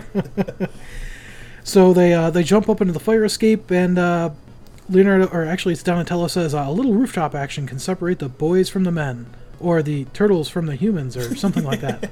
yeah. So, you know, one nice thing is there's already some humor here, although it's kind of dark and they're beating up on these guys pretty good. But you notice something, even though they're fighting, and even though Leo's beating up some of them, there's been no bloodshed, right? Yeah, yes, it's that is a, one of the major differences between this and Volume One. Right, You right. know, they're n- it's not quite. It's it's still dark and it's still kind of dystopian and everything like that, but it's not quite as, uh, I guess, as graphic maybe Right. with bloodshed and stuff like that. Um, yeah, so so they, they head up to the roof, uh, and if, if Mikey and Don they head up there first, and they storm up, I guess, this abandoned apartment at the top of the apartments, I guess. Looks yeah, like it looks like yeah, it looks like a fire escape for an apartment. Yeah, yeah. So they get in there, and this this is a rough looking apartment, and this is where I thought you know the book got really interesting because you see a huge departure here. Uh, between what you're used to with the Teenage Mutant Ninja Turtles. Uh, they finally get in this one room. They escape the Manhattan militia, militia, and then uh, Leonardo says, "Let's take five, guys. I think we're okay for a few minutes. Those militia nuts don't like fighting in close quarters." And then Raph goes, "Too bad." And then uh, Michelangelo, he's kind of like huddled in a corner. He's got his hands on the wall to kind of hold himself up, and he says, "Is it just me? Well, this is was this a lot easier 15 years ago?" Donatello's sitting on the floor. And he goes, "No, it's not just you, Mikey." And it seems like these nuts just keep getting nuttier. I think this was probably one of my favorite frames in the entire comic. Yeah, me too. You know, yeah, I, I mean, not not just the artwork because there is a lot of detail, and you get all four turtles. You get a really good view of yeah. Each one of them. But Speaking like of you said, uh, the, the uh, sorry, I didn't mean to interrupt you. Josh. No, go ahead. But like you know, speaking of just the atmosphere, I love the paint peeling off the walls. Like it, Oh, does, yeah. it doesn't look like anyone's been in here for years. yeah, and in the in, in the top corner uh, above Michelangelo, you can see the wallpaper and everything coming Oh, back, yeah, and yeah. each slat of wood. I mean, it is extremely detailed. Yeah. But uh, yeah, they're really expressive. You know, you kind of see Raph. He's just he's up against the wall. It's kind of a strange pose for him Yeah. Because he's ready for action, but he's up against the wall. It's Almost like I, he's I don't understand. tired too. Yeah, like yeah, I think he's too proud to admit it. But like you said, you know how Raphael or uh, Michelangelo is just hunched over, like like he ate too many anchovies and he's ready to give them up. Yep. Yep. But yeah, this it kind of sets the tone for the for the series. You know? yeah. Yeah. They're not. Uh, they're not teenagers anymore. And 15 years ago. So, how old do you think they were in the first volume? I think they were between thirteen and fifteen. I thought. I mean, Okay. maybe eight, maybe eighteen, but Right. e- even if they were like fifteen, I mean, that would put them at about thirty or more. Right. Right. The- These these turtles are in the 30s. See, Michelangelo says, "Yeah, remember when we thought the purple dragons were bad?" So there's a reference to the first volume there. Yeah. So so they're wandering around the rooftop, and then this was kind of funny. What happens here? And yeah, so they're on the rooftop, and you know they go, "What the?" and, and something comes flying. And before I read any of the dialogue, I see this this thing flying through the air, and I'm like, "That looks like a snowmobile. What is going on here?" And then it turns out, yep, yeah, that's a That's a snowmobile. yep. I didn't even know it was snowing outside. yeah, and uh, Leon, Leonardo sees it and says, uh, "Holy hippo spit!" and then uh, uh, Donatello goes, uh, "Snowmobiles on the roof?" And yeah, it's just wow. It's like, okay, I was not expecting that. Yeah, yeah, and it's a pretty cool little uh, cutscene here. You know, it kind of reminds me of um, when Raph's fighting on the roof with all the ninjas, the foot ninjas in the in the film. Hey, how do you guys expect to beat me? Good answer. Good answer. Nice. so they're, they're fighting on the rooftop a little bit, and uh, let's see. Oh, and one of the guys is trying to shoot him while he's on the uh, snowmobile, and obviously he's not he's not hitting any of the turtles whatsoever. And I like what uh, I think Donatello does. This says um, to paraphrase Archimedes, "Give me fulcrum and a long enough TV antenna, and I can move the world." So he uses a TV antenna and like busts this guy across the face and knocks him off the snowmobile. Uh, he says, or at least uh, nutball on a snow scooter. So he knocks him off. And then Leo's like, all right, time to wrap this up, guys. So they, they start bailing off of the rooftop. And this is kind of cool. Donatello, he goes, well, what do we have here? All right, and he sees a snowmobile kind of like unattended. So he decides to get on that. Grand Theft Snowmobile. Yeah. yep. Uh, and then, you know, he, he gets on the snowmobile and he goes, What? What's that you say? You want me to try out the snowmobile? Why, thank you, Mr. Mole Idiot. So he, so he gets on that, uh, Donatello does, he's, he's uh, flying down the street, and he leaves Michelangelo behind. And Michelangelo's like, Hey, Donnie, hey, wait. Uh, and he goes to chase after Donatello in the street, but, you know, he's got his eyes focused on Donatello. He doesn't realize that there's a bus right behind him. Okay? He slips in the snow in the street, and just as he slips and tries to recover and get back up, he says, "Oh, once again, saved by the." Sh-. Uh, he's about to say shell, and before he can even get shell out, he's hit by a bus. And this was kind of interesting. It's kind of a weird beginning here because he gets hit by a bus, knocked into a parked like- car. Yeah, it looks like he ricochets off the windshield of a car. Yeah, yeah. And then uh, you know he's kind of like staggered in the snow, and you see this weird guy in a cape kind of walk up to Michelangelo, who's bleeding pretty profusely uh, on the ground, and then he says, "Magnrock here, I need to pick up stat." So apparently he helps Mikey. You know, he's kind of off by himself, and the turtles don't even know he's hurt. Yeah, we, we don't really know. He, he's got some kind of a helmet on. It looks like almost like a two prong type helmet deal. Yeah, it looks And, like uh, Galactus from Silver Surfer or something. And I, I think he's probably a good guy because it looks like he's using a wrist communicator. Right, he's got to be a good guy. Yeah, I mean, usually it's good guys with the wrist communicator. Right, so. right. so yeah, Donatello he he takes a snowmobile into the uh, like a subway tunnel. All right, and it's cool because you know he just flies down these stairs that lead all the way to the bottom, and then I guess he kind of overshoots the jump, and he actually ends up in the um, the railway. Is I guess the snowmobile explodes. Yeah, I think because it's it's not supposed to be obviously on rails instead of uh, Right. it's supposed to be in snow instead of rails. You know, I guess it had jarred the uh, the fuel line. Yeah. and it caused it caused it to explode. Yeah, so Donnie uh, he jumps off that right before it explodes. It blows a huge hole in the wall, and he goes, "Whoa, what the, what the heck?" And he goes through this this huge hole in the wall, and it looks like it almost looks like an armored car. It's like this huge van. Yeah, yeah. and it's covered in rubble and it looks pretty weathered, but uh, it looks like it's probably in good enough shape to run. Ooh, turtle van. Totally. Yeah, turtly. yeah, and then the next scene, next scene, this is where things got uh, once again pretty interesting because you get one of our favorite characters here, Casey Jones. Casey Jones. Casey Jones. All right, That's right. And he says, uh, he's at the door, and you see this woman in, in, ahead of him, and he says, "You got everything, Mrs. Jones?"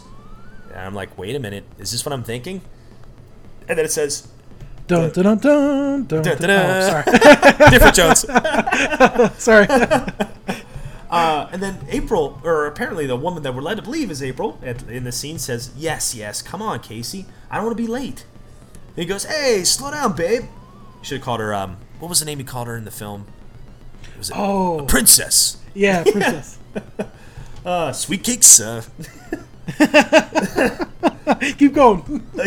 gosh, what was the other one? Uh, there was another one. Uh, There was. I don't remember what it Dang it, was. what was that? What did he call her? Oh, sweet cakes. Toots. Toots. yeah, what it toots. Toots. Yeah. Sweet cakes. Ah, princess. but yeah, here's this is pretty interesting because uh, April's walking in the car, or about to get in, and Casey says the doc's only ten minutes away, and your appointment isn't for another hour. And April goes, "You're right. It's just this not knowing that's driving me crazy."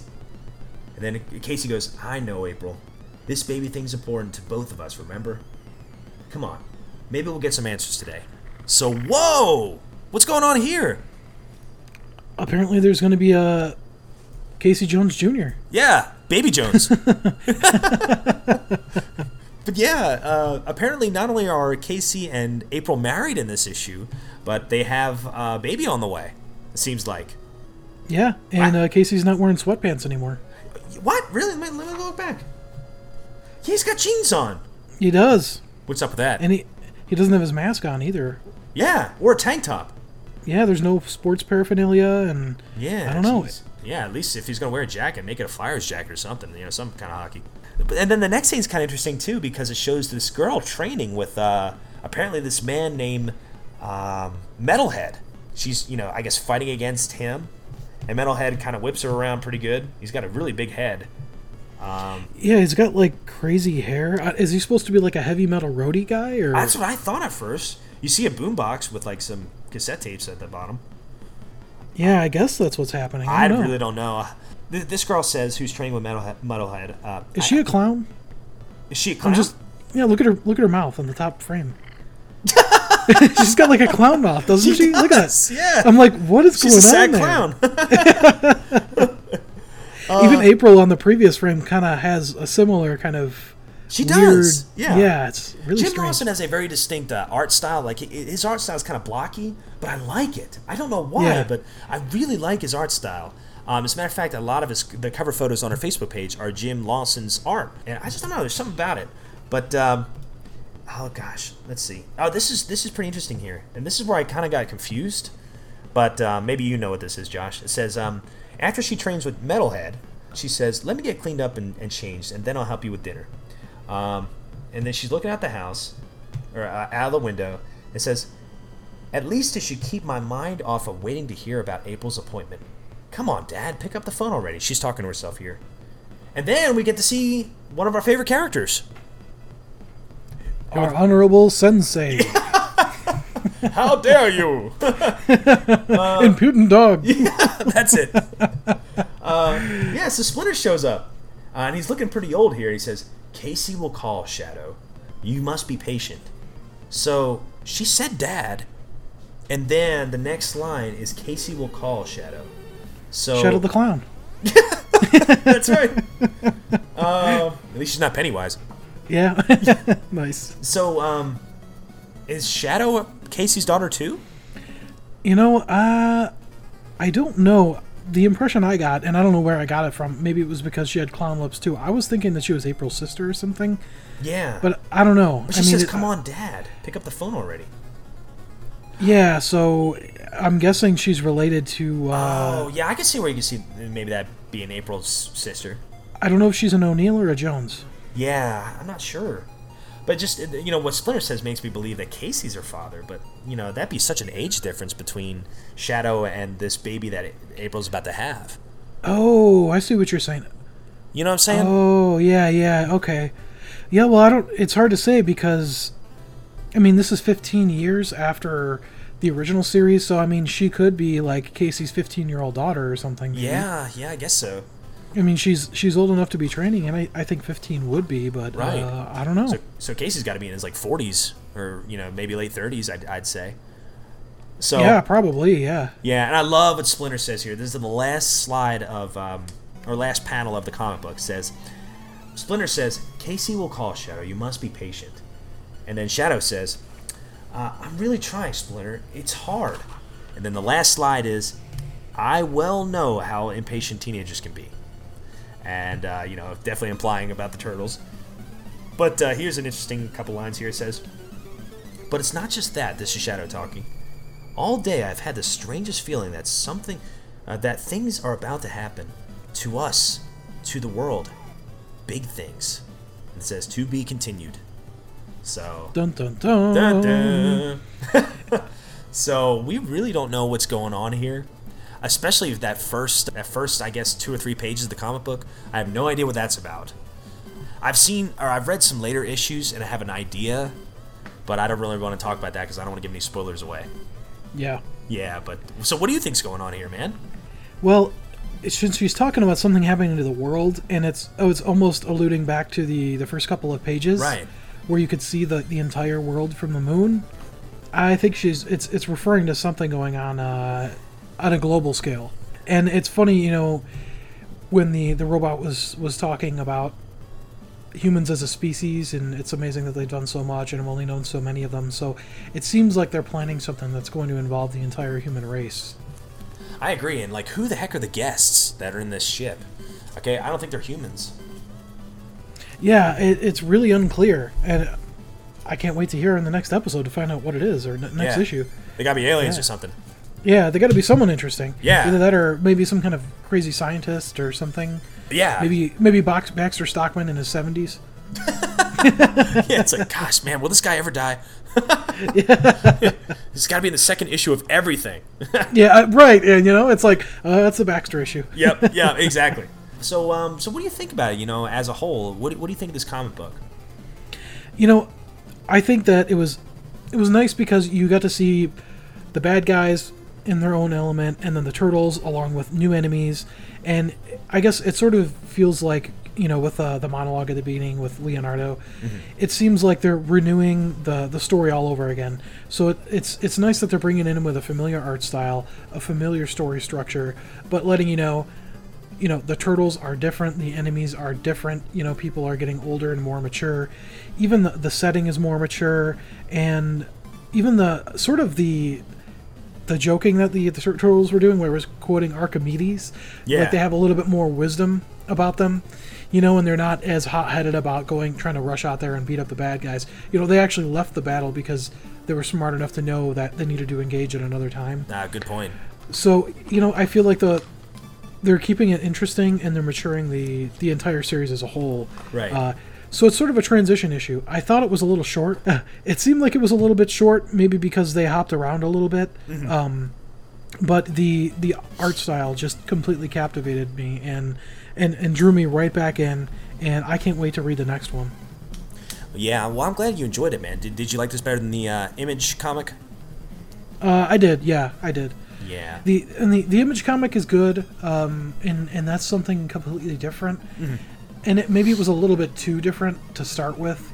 yeah. And I guess the, the part that really bothered me, sort of one of the parts that really bothered me was, you know, Raph's face getting melted. yeah. You know, and it, it wasn't by an electric guitar solo. So, yeah, right. I know. you know, it's just uh, they. It seemed like they kind of went over the top to, to differentiate themselves, and I like that in this series. It seems like they're kind of gradually maturing the series into something different instead of just radically picking it up and changing it. Right. Pun intended, right? Yeah, I totally agree with pretty much every point you mentioned. Uh, I, I think this is a very well written issue. One thing I like about it, see, in the first, the original issue um, of the first series, you don't really get an idea of the turtles' personalities yet. Uh, in the first issue, in this one, you kind of do. I mean, you, you get a little bit of sense of humor from uh, Mike Michelangelo. You still have you know Raph as spunky as ever, even though he's not quite as young as he used to be. You still have Leonardo leading the, the group, and you still have um, Donatello, uh, you know, making those wisecracks. Uh, they're they're literally wise, you know, cracks. uh, um, you know, quoting philosophers and everything like that. So, I, and I love the action. I love the detail. Love the artwork. Um, like you said, it is it is a bit short. Um, but yeah, I, I, I think there's a lot of character in this in this first uh, issue, and I really have no idea where it's going with the aliens in the beginning. So, um, really looking forward to it, and, and I'm, I love the dynamic of every single one of our characters uh, being put in a role that we've never seen them in. You know, they're all older now. You know, yeah, that's exactly what I was going to say. I think they do a really good job of, you know, especially when you're you're in the fourth volume of a comic. What you need to do is to convince people we are going to have enough material to Right. keep this interesting without repeating everything. exactly, exactly. And they did a good job because they introduced, okay, well, here's some new villains. Uh, the turtles are are all more mature. Uh, there's April and Casey are going into something new, and you know Michelangelo has been separated from the group, so it's already you can see there's already like three or four storylines going Oh, just absolutely. from this first issue. Yeah. I mean, okay, let, you know, let, let's talk about that. I mean, you've got Michelangelo with this weird hero guy that helps him. You've got Casey Jones and April uh, about to have another baby. You've got Shadow, whoever that is, talking about this premonition she has. You know, she's got like how does she? I mean, who says, "Hey, I have a feeling there's something going to be wrong with the world"? You know, you know, like who says Yeah. that? So Yeah, that is kinda strange. How would she know that? Maybe she's got some weird, uh, I don't know, ability. Another thing is Splinter. Okay, if the turtles are in their 30s, how old is Splinter? He's Yeah, got to I be mean- up there. Yeah, he's got to be getting up there. Yeah, which kind of makes me nervous. I'm like, oh gosh, if they kill him off in one of these issues, I'm gonna be upset. Yeah, that would be really sad. I, yeah, I, I really don't know. So I'm looking forward to reading more issues too.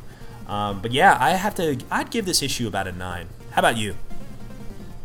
Yeah, I'd agree. Um, I think for being uh, what it set out to accomplish as being a new, a new issue and a new volume, it, it captivated your interest and brought you in. So yeah, I think I'd say a nine. I mean, I don't know that they could have done any better in trying to to draw you into wonder what's going to happen next. Absolutely.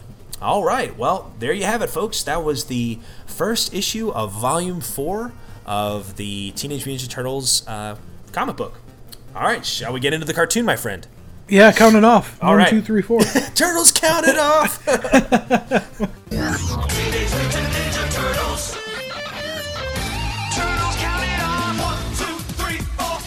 Mutant chain reaction. Living underground. Ninjutsu action. It's a shell of a town.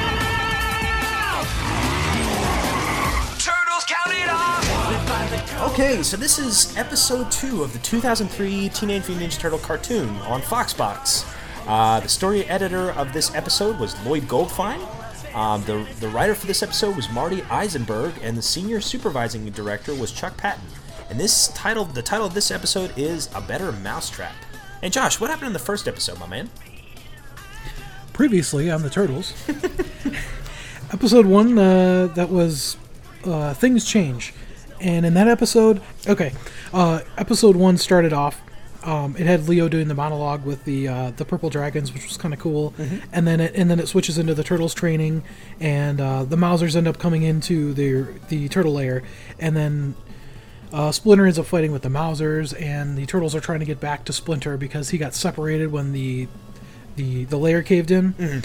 And they go up to the surface, and they're trying to get over to the next uh, manhole, and they have a run-in with the the purple dragons, and eventually uh, they end up fighting the the foot as they're fighting the purple dragons. Kind of get beat, and the foot step in. They fight the foot, and then they get back to the sewers, and they uh, they have a rendezvous with uh, with Splinter finally. So they get back together and they find a new home. And so all they know is that they've been attacked by the Mausers. And uh, the end of the episode, the turtles don't know this, uh, but but at the end of the episode, it shows one of the purple dragons getting yelled at, but by uh, who we assume to be Shredder. Yeah, I think he gets killed. So, yeah, it sounds like he does um, because he said, you know, uh, I, I won't make a mistake again, and he says, um, you know, I'm sure you won't, and he starts laughing. So yeah, it sounds like he might have uh, he might have got a Captain Nita. Um, Unless was just saying, "I'm sure you want," and then just patted him on the shoulder, said, "Don't worry about it." yeah, we got this. Stuff happens. Yeah, So uh, that's that's a quick wrap up, uh, and it was interesting for that episode that the Mausers were the initial villain. Um, yeah, yeah. and they they don't have any idea where they came from. So, yeah, Donnie kind of does. Donnie kind of does a recap. Yeah. it starts off. It starts off with a monologue with Donnie. yeah, which is it kind of was- it's- strange. It's different. Yeah, I thought it was going to be Leo, right? And Right. it is Donnie instead. And uh, so, yeah, Donnie is talking about. He kind of recaps the fact that they were attacked by the Mausers, and uh, he says that the uh, the Mausers nearly turned their master into Robo Chow. Yep. And yeah, it, it flashes and shows. Uh, it shows April being attacked by them. So it just kind of gives you a preview of what the episode's going to be about. Right. And I like it says, uh, you know, Donnie's describing the Mauser says, this little guy could chomp through tin and concrete like Michelangelo through a pizza. yeah, and then, uh, so the Mausers, they trash their old lair, and, uh, you know, they're surrounding April here, and then the Ninja Turtles show up to save her, okay? Or they show up at least. Uh, and then, you know, it kind of goes to, I guess, a flashback of, you know, how they got to that point. Oh, yeah, the new turtle lair. So they're renovating this new lair, and man, talk about an awesome TV set they got. Yeah, it's uh, it's kind of funny. So you see one of the turtles working on it, and I assumed it was going to be Donatello, but it's actually Michelangelo. Yeah, that's and uh, yeah, he's building the video monolith. Yeah, I love that. Yeah, I wrote that down. Yeah, I thought that was cool. It's got like what six screens or something. oh yeah, yeah. Of course, Yeah, it Raph, was Raph, you know, bust one out. Oh, did he? Yeah, remember he throws a sai at one of them because he gets so mad. Oh, I didn't. I missed that. I Oh didn't realize yeah, that. yeah. But see, there's some Wow. continuity issues in this episode because you know later on, uh, in one scene it shows the TV, one of the TVs busted out, and then in the next scene it's repaired again. Let's Donatello fix it real quick. Oh yeah. so they're, they're talking about what they uh, Donatello and Michelangelo are going back and forth on what they want to call their new lair. Mm-hmm. Um, I thought it was pretty cool. I like the sewer Uh, of solitude. Yeah, I thought that was neat. And the, the school for gifted reptiles. I like that one. yeah. Uh, and I think Mikey calls it the the turtle cave or something like that. And then I like that. Splinter- Mi- Michelangelo's the shelter. Oh yeah, I love that one. That was great. and then uh, Splinter finally interrupts him and says, uh, "I think we will call it home." And Mikey goes, "Hmm, that's catchy." Yeah, Leo and Raph, they're off recovering some old stuff from their old lair. They, they talk about the sewer glider, and then finally, when Leo and Raph head on back and recover a few items, they get on that thing, and that thing was pretty awesome looking. Yeah, and Raph jumps on and he just starts hauling shell. Right, right. You know, and Leo's warning him, "Hey, the accelerator's sticking or whatever," and he just he floors it. Right, right. Yeah, it's, it kind of hovers too, right? Yeah, yeah, and yeah, Leo's just kind of like all shook up because of how fast they're going. Right. And Raph, Raph's like, "I would call it a successful field test." Yeah, so they get back to the new lair, and Don, he's studying these Mausers, or at least, you know, like the head of one of the Mausers. Oh, it's funny because when Leo gets back to the new lair, uh, he returns Mikey's DVDs, and did you notice what was on top of the DVDs? Was it Captain Planet? That's exactly what I wrote down. yeah, nice. you know, he's a true hero. Yeah, it's taking the bad guys down to zero, or something like I- that. yeah, I think that's it. Pollution or something. That's, I think it's one of the two. He's going to take Yeah. something down to zero. That's right. Hy- hydrocarbon count, maybe. Yeah. I don't know. Yeah, probably. Yeah, so uh, like you were saying, uh, Donnie's inspecting one of the Mausers, and uh, it's funny. Splinter goes, uh, "Even though that thing is inactivated, it still makes me uneasy." right. And Donnie goes, uh, "I gotta know what makes this thing tick."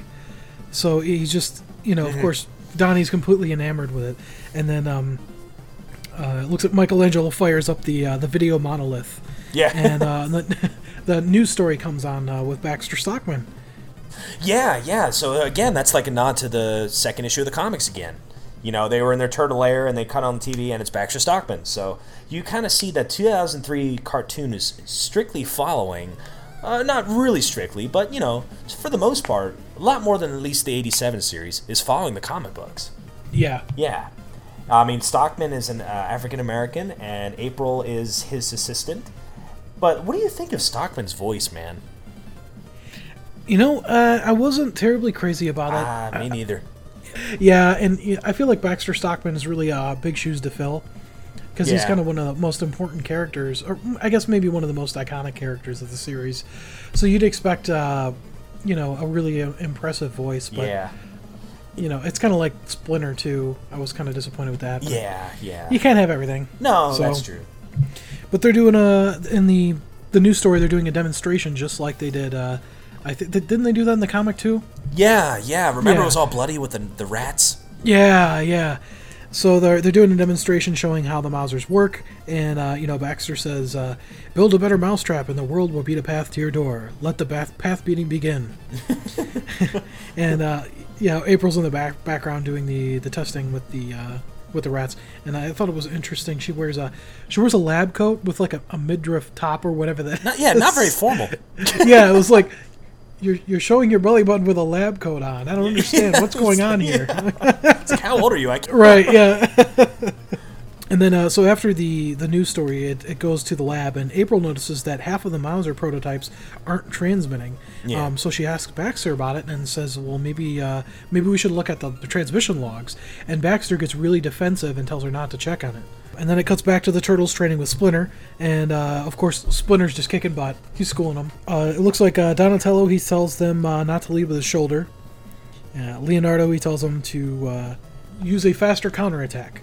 And uh, Michelangelo needs to work on his footwork, and Raphael is distracted and needs to try to focus his attacks. Right. And uh, he says he'd like to focus his attacks on Baxter Stockman. Yeah, yeah. he wants to show him the mean and green. Oh yeah, yeah. So uh, pretty much, Splinter, you know, says, "Well, it's tough, Raph. You're not going out there. I guess remember what happened last time you went out, and you know all the chaos that ensued." And then he's kind of referring to the first episode, and uh, and then Splinter goes, "We will resume your training in the morning," and then Mikey makes fun of him. He goes, He "Oh, goes- go ahead." We will resume their training in the morning. I heard that. you do a pretty good Splinter. yeah. Thank you, my son. Or I guess I would say you do a good mediocre splinter. They, oh, th- thank you. I think. Yeah. but yeah, uh, so you know, it really looks like Raph's going to break the rules and, and look for Baxter.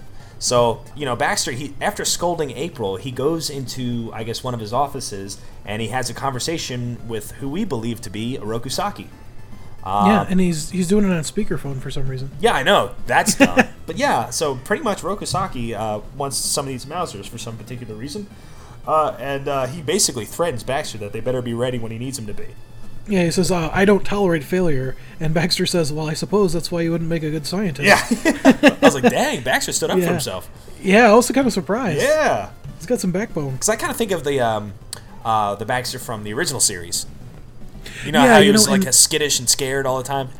Yeah, you make a really good point too, because you know in this series, Baxter is actually well renowned because April even says, uh, "Oh my gosh, my family's finally going to get to see that I get to work with the Baxter Stockman," and even Donatello um, has respect for Baxter, and it seems like he's kind of disappointed that Baxter was behind the Mausers because he liked him. Right.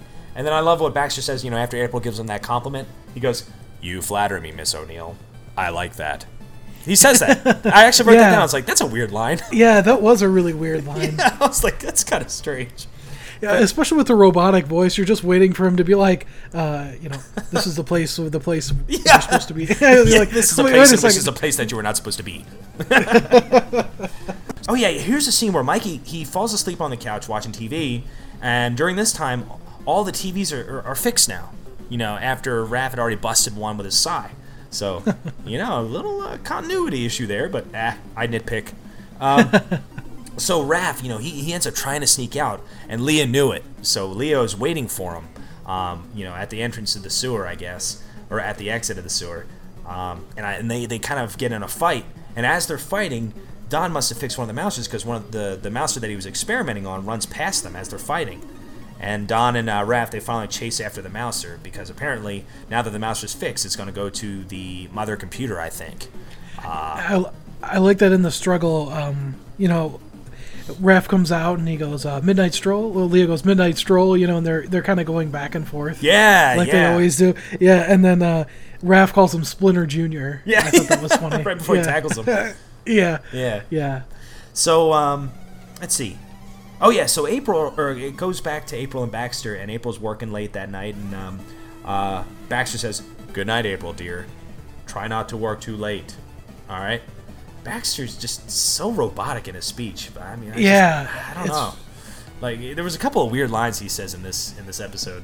So uh, when when Baxter leaves, uh, April sneaks to the mother com- the room that has the mother computer that controls all the Mausers, and one of the computers. Oh, did you notice this? Um, one of the computers beeps sounds like the noise you get. Remember the original Resident Evil game? Anytime you click like in your menu screen, anytime you click a weapon or something like that, or uh, or a click anything, it would make that beep noise. Oh, that bleep. Yeah, bloop, bloop. Yeah, yeah. I yeah. swear that's the same exact soundbite. Yeah, I think it is. It was also used, I think, in uh, XCOM, the uh, video game. the Oh, really? original, Uh, DOS game. Yeah, yeah. I think it's. A, it seems like it's a common, that sort of iconic uh, alien type computerish bleep sound. Yeah, yeah. Yeah. And uh, the turtles are trying to f- follow this Mauser, but it's getting really tricky because the Mauser is actually climbing up the brick walls. Yeah, I thought it was weird because it looks like it's just walking up the walls. Right. And I was like, uh, okay, that's kind of weird. But then when you see his feet, they're kind of like claws digging in. You're like, Yeah, oh, yeah. okay, I guess so. Yeah. I'll allow it. Yeah, that'll work. so yeah, and I love Leo, uh, Leo's like, "Ah, well, we're gonna have to chase him. He says, but you know what? That's okay because Splinter said a ninja is always prepared. And then Mikey goes, I thought that was the Boy Scouts. so, Be prepared. Yeah, so they, so they uh, end up crawling after the Mauser uh, up this wall, and the Mauser's chewing through everything in its path, pretty much, including the, the main water line. So I, I think it busts through one of the water lines and washes the turtles down. And uh, Are you sure that's water? I, I think it's actually uh, pink lemonade. yeah, yeah. If you look at if you look at the the so-called water in the sewers, it looks like pink. Is it really? in the cartoon. Yeah, yeah. Watch it again. I it's didn't all notice. pink. I'm like, what is going on here? Yeah, my my wife mentioned it. She's like, is that water pink? I was like, you know what? I think you're right. it's it's the ooze from Ghostbusters 2. Apparently, yeah. so they get washed down uh, into the, the main chasm, I guess, and they're they're hanging onto the wall, and then they dive into one of the uh, one of the waterfall type things, and they kind of do a roll, and then they find a, a subway station. I think Raphael just sees the the Mauser grab onto the sub. Uh, the sub train, and it zooms off, and he's like, "Two can play at that." So he does a somersault in the air and sticks his sai into the top of the uh, the train, and, and I think Mikey and Raph look at each other like, "Man, he's nuts. Let's go!" and they follow him. So uh, yeah, they follow him in the, the train. So they they're heading over to another area of the sewers, and then uh, it cuts it cuts back to uh, to April, and she's.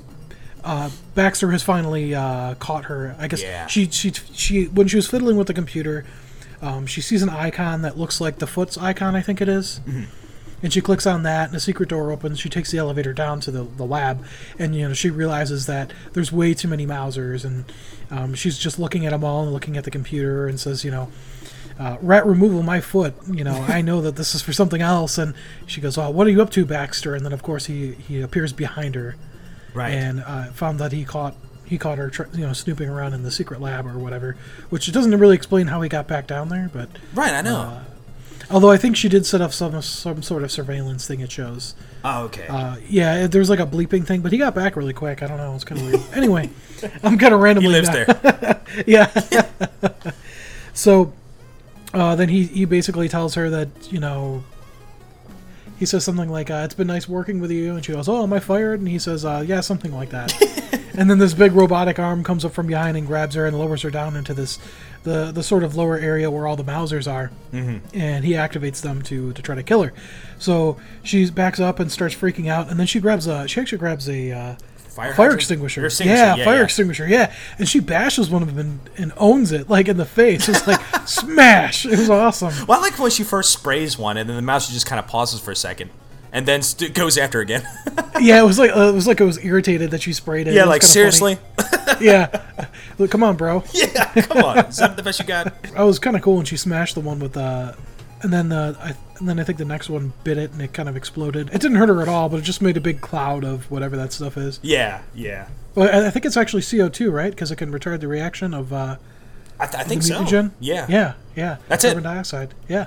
I don't know how she escapes. She ends up uh, getting into the sewer somehow. Yeah, there was like a wall that opened somehow.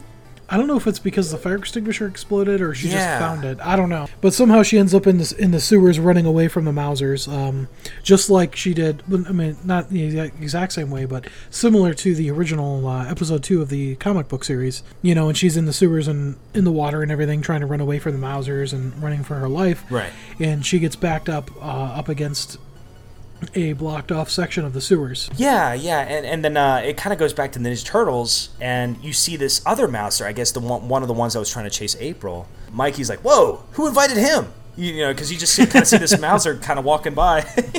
so the turtles they're surrounded by mousers, and they end up fighting them off. Which you know, I, I wrote down it. There was some pretty cool music here, kind of like kung fu vibe, but it also had heavy metal in it at the same time.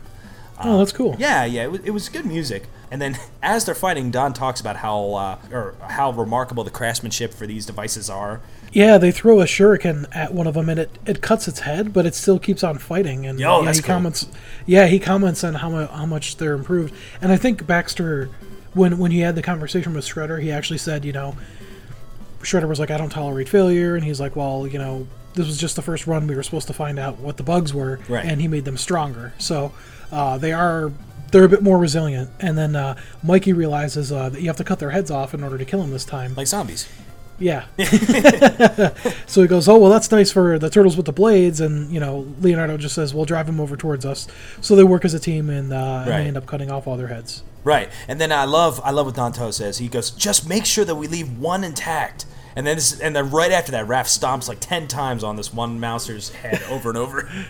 Yeah, he was going crazy on it. yeah. And then it, uh, apparently the mousers surround April now, uh, and the turtles show up to save her. And uh, when they finally do save her, what does April do?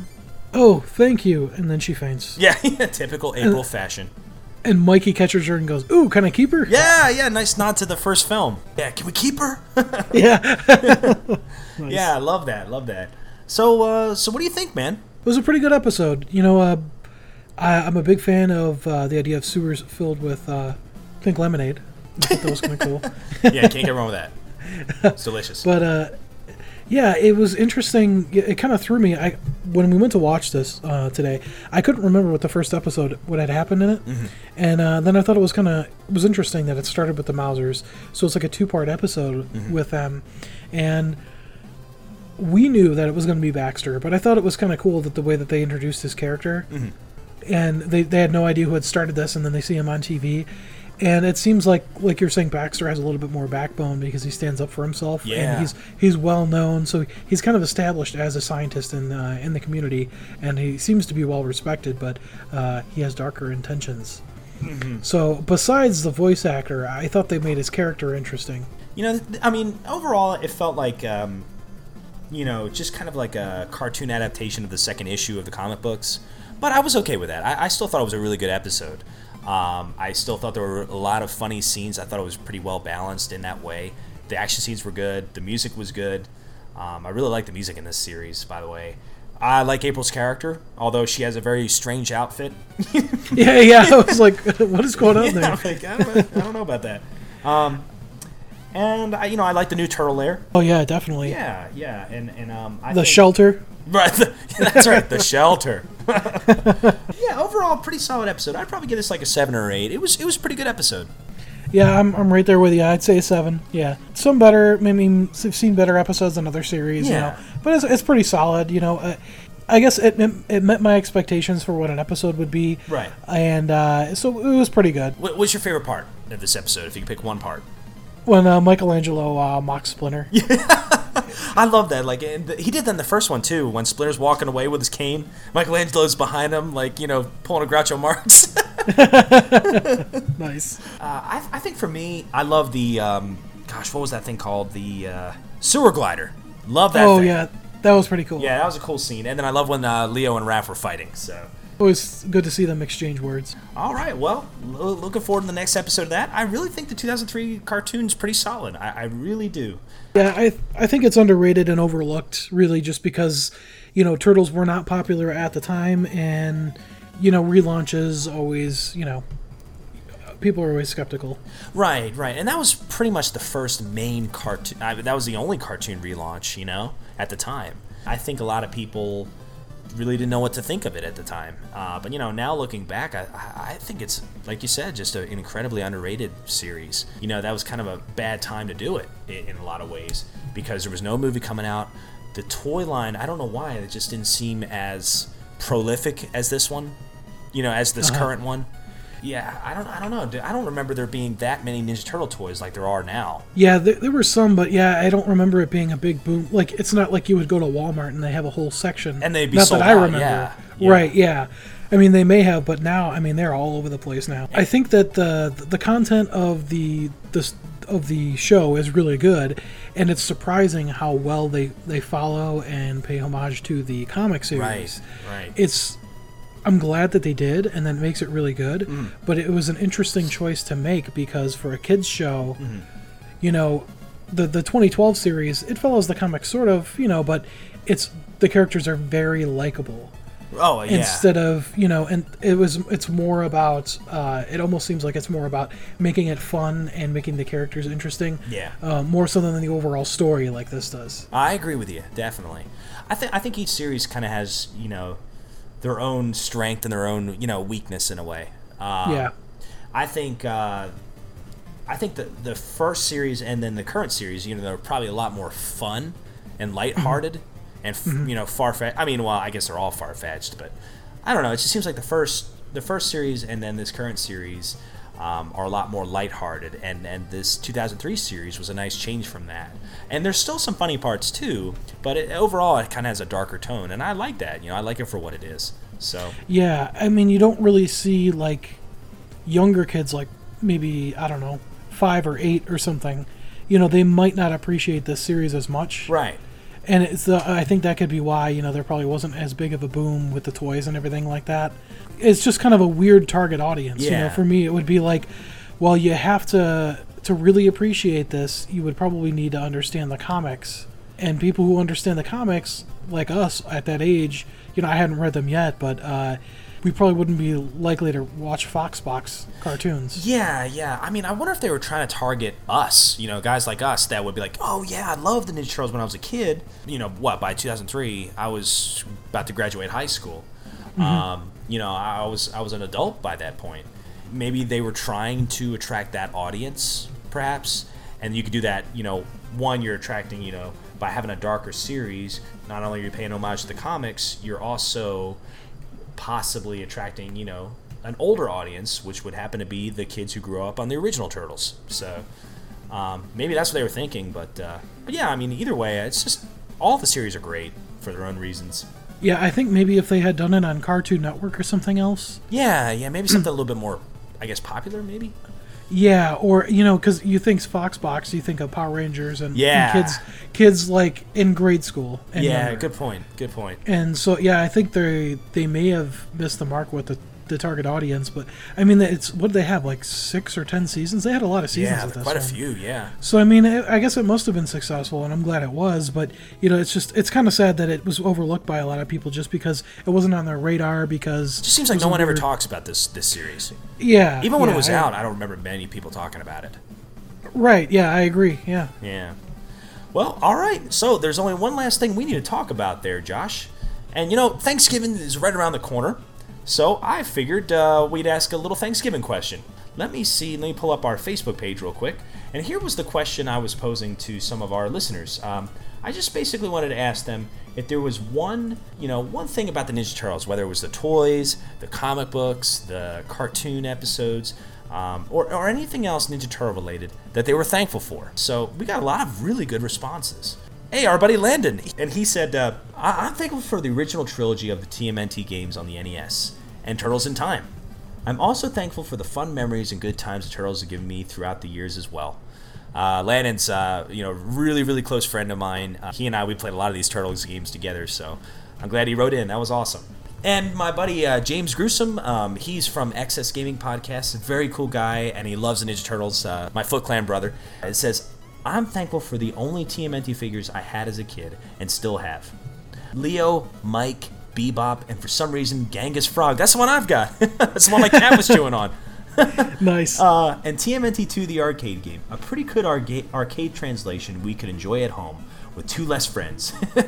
hey, at least all the weapons were the same length, so you only had to argue over the color. So well said, man. That's something good to be thankful for. Ah, I didn't know about that. Yeah, I didn't know about that about the weapons. I guess that makes sense though. Yeah, it's good to know. It certainly wasn't the case with the original game. No. Yeah, Don- Donatello, he dominated. Oh yeah, absolutely, Yeah. without question. Yeah, it looks like we had a couple uh, a couple more comments on the Retro Junkies page. Yeah. Our partners in uh, in Retro Crime. Thank you to everyone on the Retro Junkies team for your support and partnership with uh, Turtle Flakes. Yeah, really. So uh, our first comment here is by Stu Cooper, and Stu is thankful for the pizza shooter. Ah, did you ever have that, Josh? No, I did not. Ah, me neither. I always wanted it. You know, if I had one, I'd probably be pretty thankful for it. Yeah, me too. I'd, sh- I'd shoot my cats. I load that thing up, torture the cats. Uh, I'll get some animal lover getting mad at me. I'm sorry. yeah, you're gonna have Pete on you for uh, leaving pizza welts on your cat. That's right. Uh, Theo Joseph Lester says the original comics from 1984. So uh, yeah, without those, we wouldn't have anything. So good point. Yeah, that's a really good one there. The next comment is uh, all three NES games by Chadwick Hall. Yeah, oh, Chad. Yeah, he's our buddy on uh, the RetroJunkies.com. Uh, he's parts man 26 on there. Uh, he's a really cool guy, and yeah, I agree. All three of the NES games were fantastic. And then it says uh, Damon Garza says Turtles in Time. Duh. Can't, I can't argue with that. No, no, that's a good one. You know what's funny? I never knew that that was an arcade game. Actually, I always assumed it was just on the Super. Yeah. Yeah. Well, the Super Nintendo is really, really close to arcade perfect with that. With that Oh, game. yeah. Oh my Yeah. goodness. And the music in that game's so good. It is. I think they put an extra sound chip in the uh, in the cartridge just for the game. Oh so it's, well, you can tell it, it looks, it sounds awesome. It really does. They, they they knocked it out of the park with that one. Yeah, absolutely. The next one is by Andy Layton. Uh, my turtles outfit on my first day of school. Rest in peace. Other than that, love the first two films and know them well. The third one, eh, not so much. Well said, Andy. Amen to that, man. yeah. Let's see. David Madden, uh, he says the fact that they released the original toys a couple of years ago. I guess he's talking about the retro figures, right? I think he is. Yeah, they did a 25th anniversary release, but uh, for those of you who don't know, did a, a, a second re-release Mm-hmm. to go alongside the 2013 cartoon series. So yeah, I know a couple of years ago, for the 25th, they did the Turtle Van. They did the original figures. Those uh, became hard to find and kind of expensive, but uh, right now, I know at Toys R Us and. I don't know if they have them at Walmart, but definitely at Toys R Us, they do have the, the original series that uh, Rob was kind enough to get me uh, Donatello that I have here. Glad it's uh, in, in good hands, man. Yeah, and then the, uh, the next one here is from Tim Bellinger, and he says the 1986 reissues number one and number nine. So he's got those. Uh, that's pretty sweet. He even sent us a picture on there. Oh, nice. Yeah. I think I I do have number nine. I have not read it yet, but uh, yeah. The next one is uh, Michael Kelso. I have an awesome story about the Turtles 3 Manhattan Project for the NES. I hold it dear, and thanks for making it in the photo. Oh yeah, yeah. As a matter of fact, I will, I will go ahead and uh, I'll read that. I think he posted that on our Junkie site, so I'm going to read it real quick. I actually have it pulled up right here. Uh, this is what Michael Kelso said. Uh, he goes by Super Primsky on um, our website. Uh, says here, I have an awesome story about Turtles 3 The Manhattan Project. When I was seven, I got really sick for something like six months. I couldn't go outside or really even get out of bed. My grandfather, who I called Granddaddy, brought the game and brought it to me. I remember him coming over and playing it with me all the time while I was sick, and I would spend my days with him since my parents had to work. We mastered that game. Granddaddy is no longer with us, but I will always have that memory, and that car will always hold a special place in my life. Man, well said, man. What a story. Wow. Yeah. You know, that is that is really cool. I have a story about Turtles 3 as well, actually. oh, sweet. Let's hear it. I didn't even know that it existed, and I never played it growing up. I always know of the arcade port and then the uh, the Turtles in Time cartridge.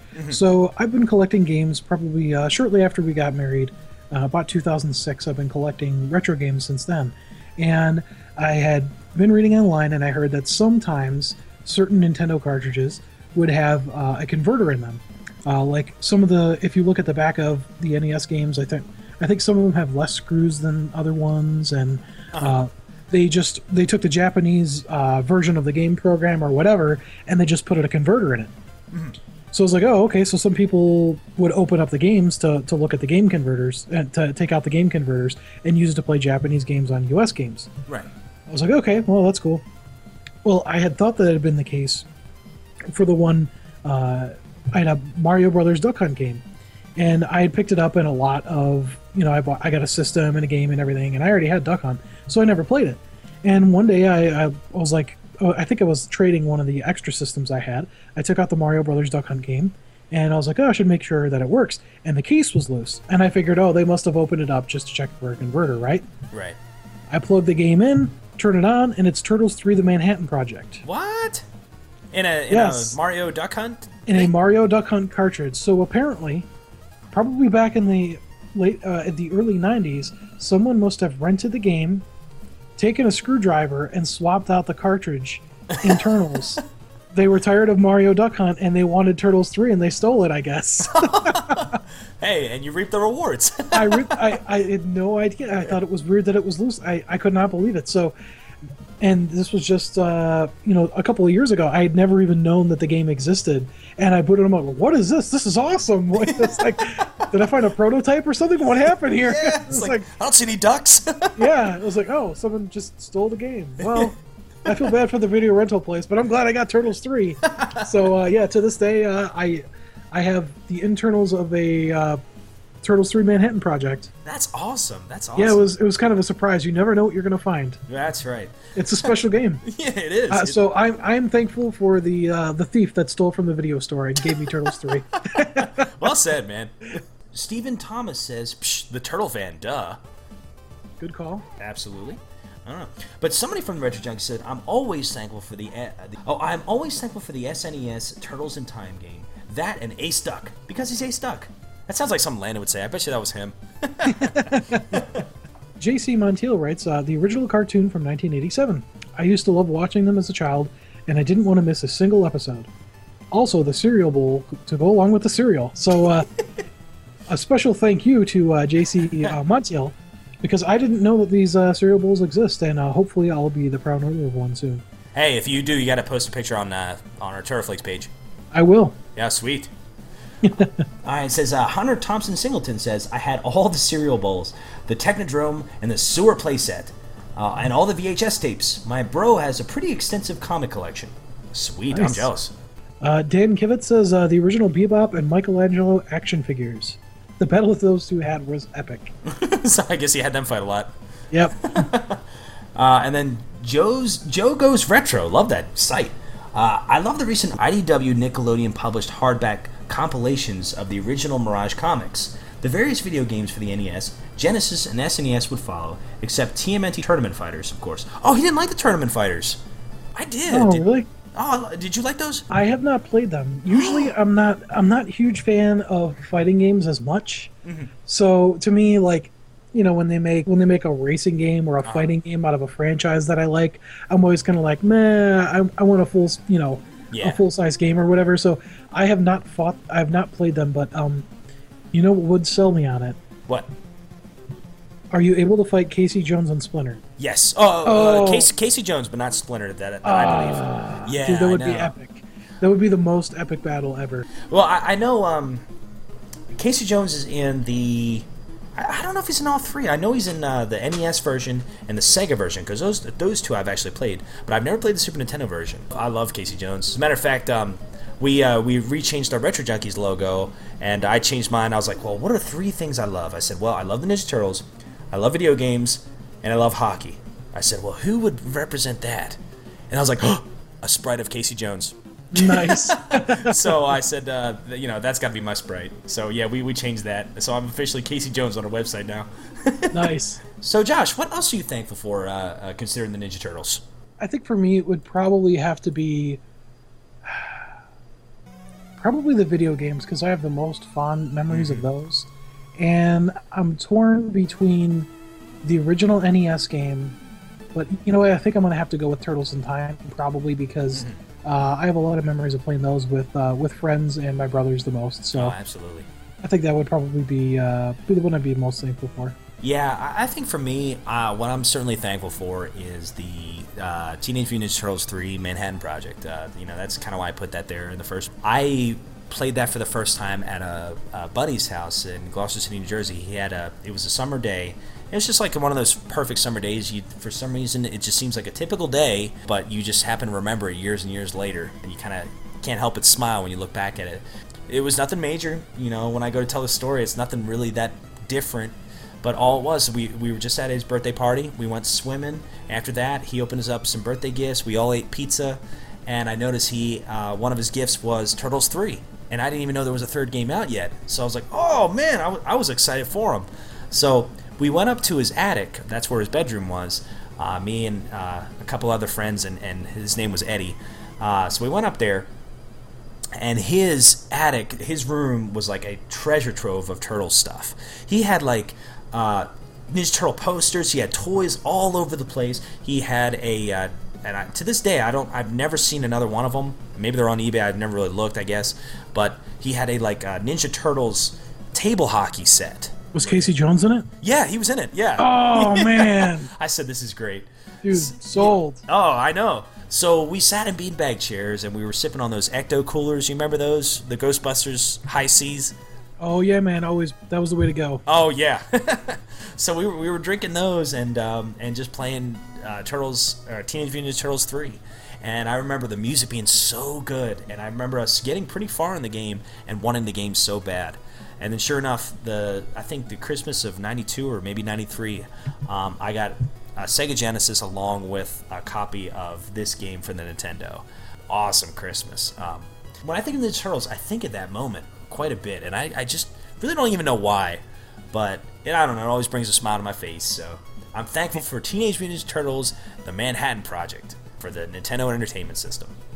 And it sounds like that was a really epic Christmas for you. It was. Oh I my mean- goodness. I think you're a, you're a pretty big Genesis fan too, aren't you? I am. I, I guess. I, I guess between I love the Super Nintendo, and I, I think that sometimes I come across like I'm a hater on the Super Nintendo, and I'm not. I, I, that's a great system too. But I got a Genesis first, so I'm just more sentimental towards the Genesis for that one. That was a pretty Yeah. epic Christmas. I think you know that's it's kind of funny. I think my the most epic Christmas that I remember is uh, because it was the biggest surprise was when we got our Genesis because uh, it was it was probably like 90, 90 or 91 and you know my brothers it was it was to all three of us. So we knew it had to be something big.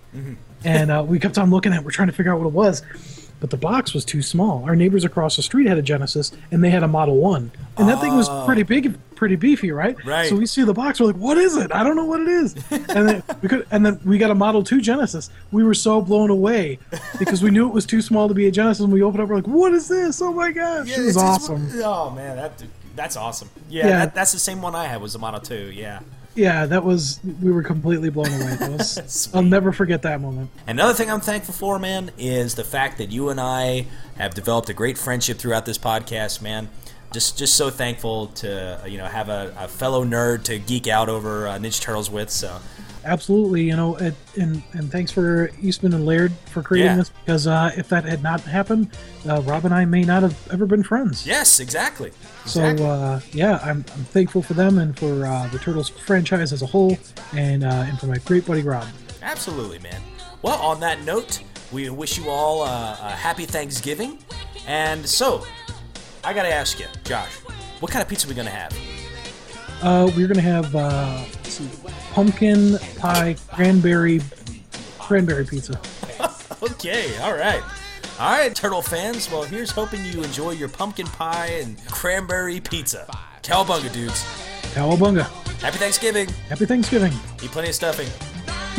pizza. yeah, that's right. Plenty of pizza. Oh, there's a Donatello bowl. You gotta It's get only it. five bucks. Oh, dude, I'm gonna I'm gonna place a bid. There's a oh, there's a Leonardo Oh, wow. It's already time for the toy review? uh, news. Oh, yeah. Sorry. Sorry. Oh, yeah, I'm we're rusty, eh? I'm rusty. You're, you're doing fine. Well, I guess it's time for some tur- turtle news. Oh, that's a Toto news. All right. Let's see. And your little dog too. Our honorable sensei How dare you? and Putin dog. Turtles counted off. Meanwhile, back in the Turtle Flakes lair, We're back. and we're back. Sorry, I was kind of like in uh, like in a daze sitting here. I was just like, uh, I took a couple extra minutes. My wife made some uh, chocolate chip cookies, so ooh, I couldn't nice. resist. They're excellent. Nine point nine five. Yeah, you're rocking your body in overdrive.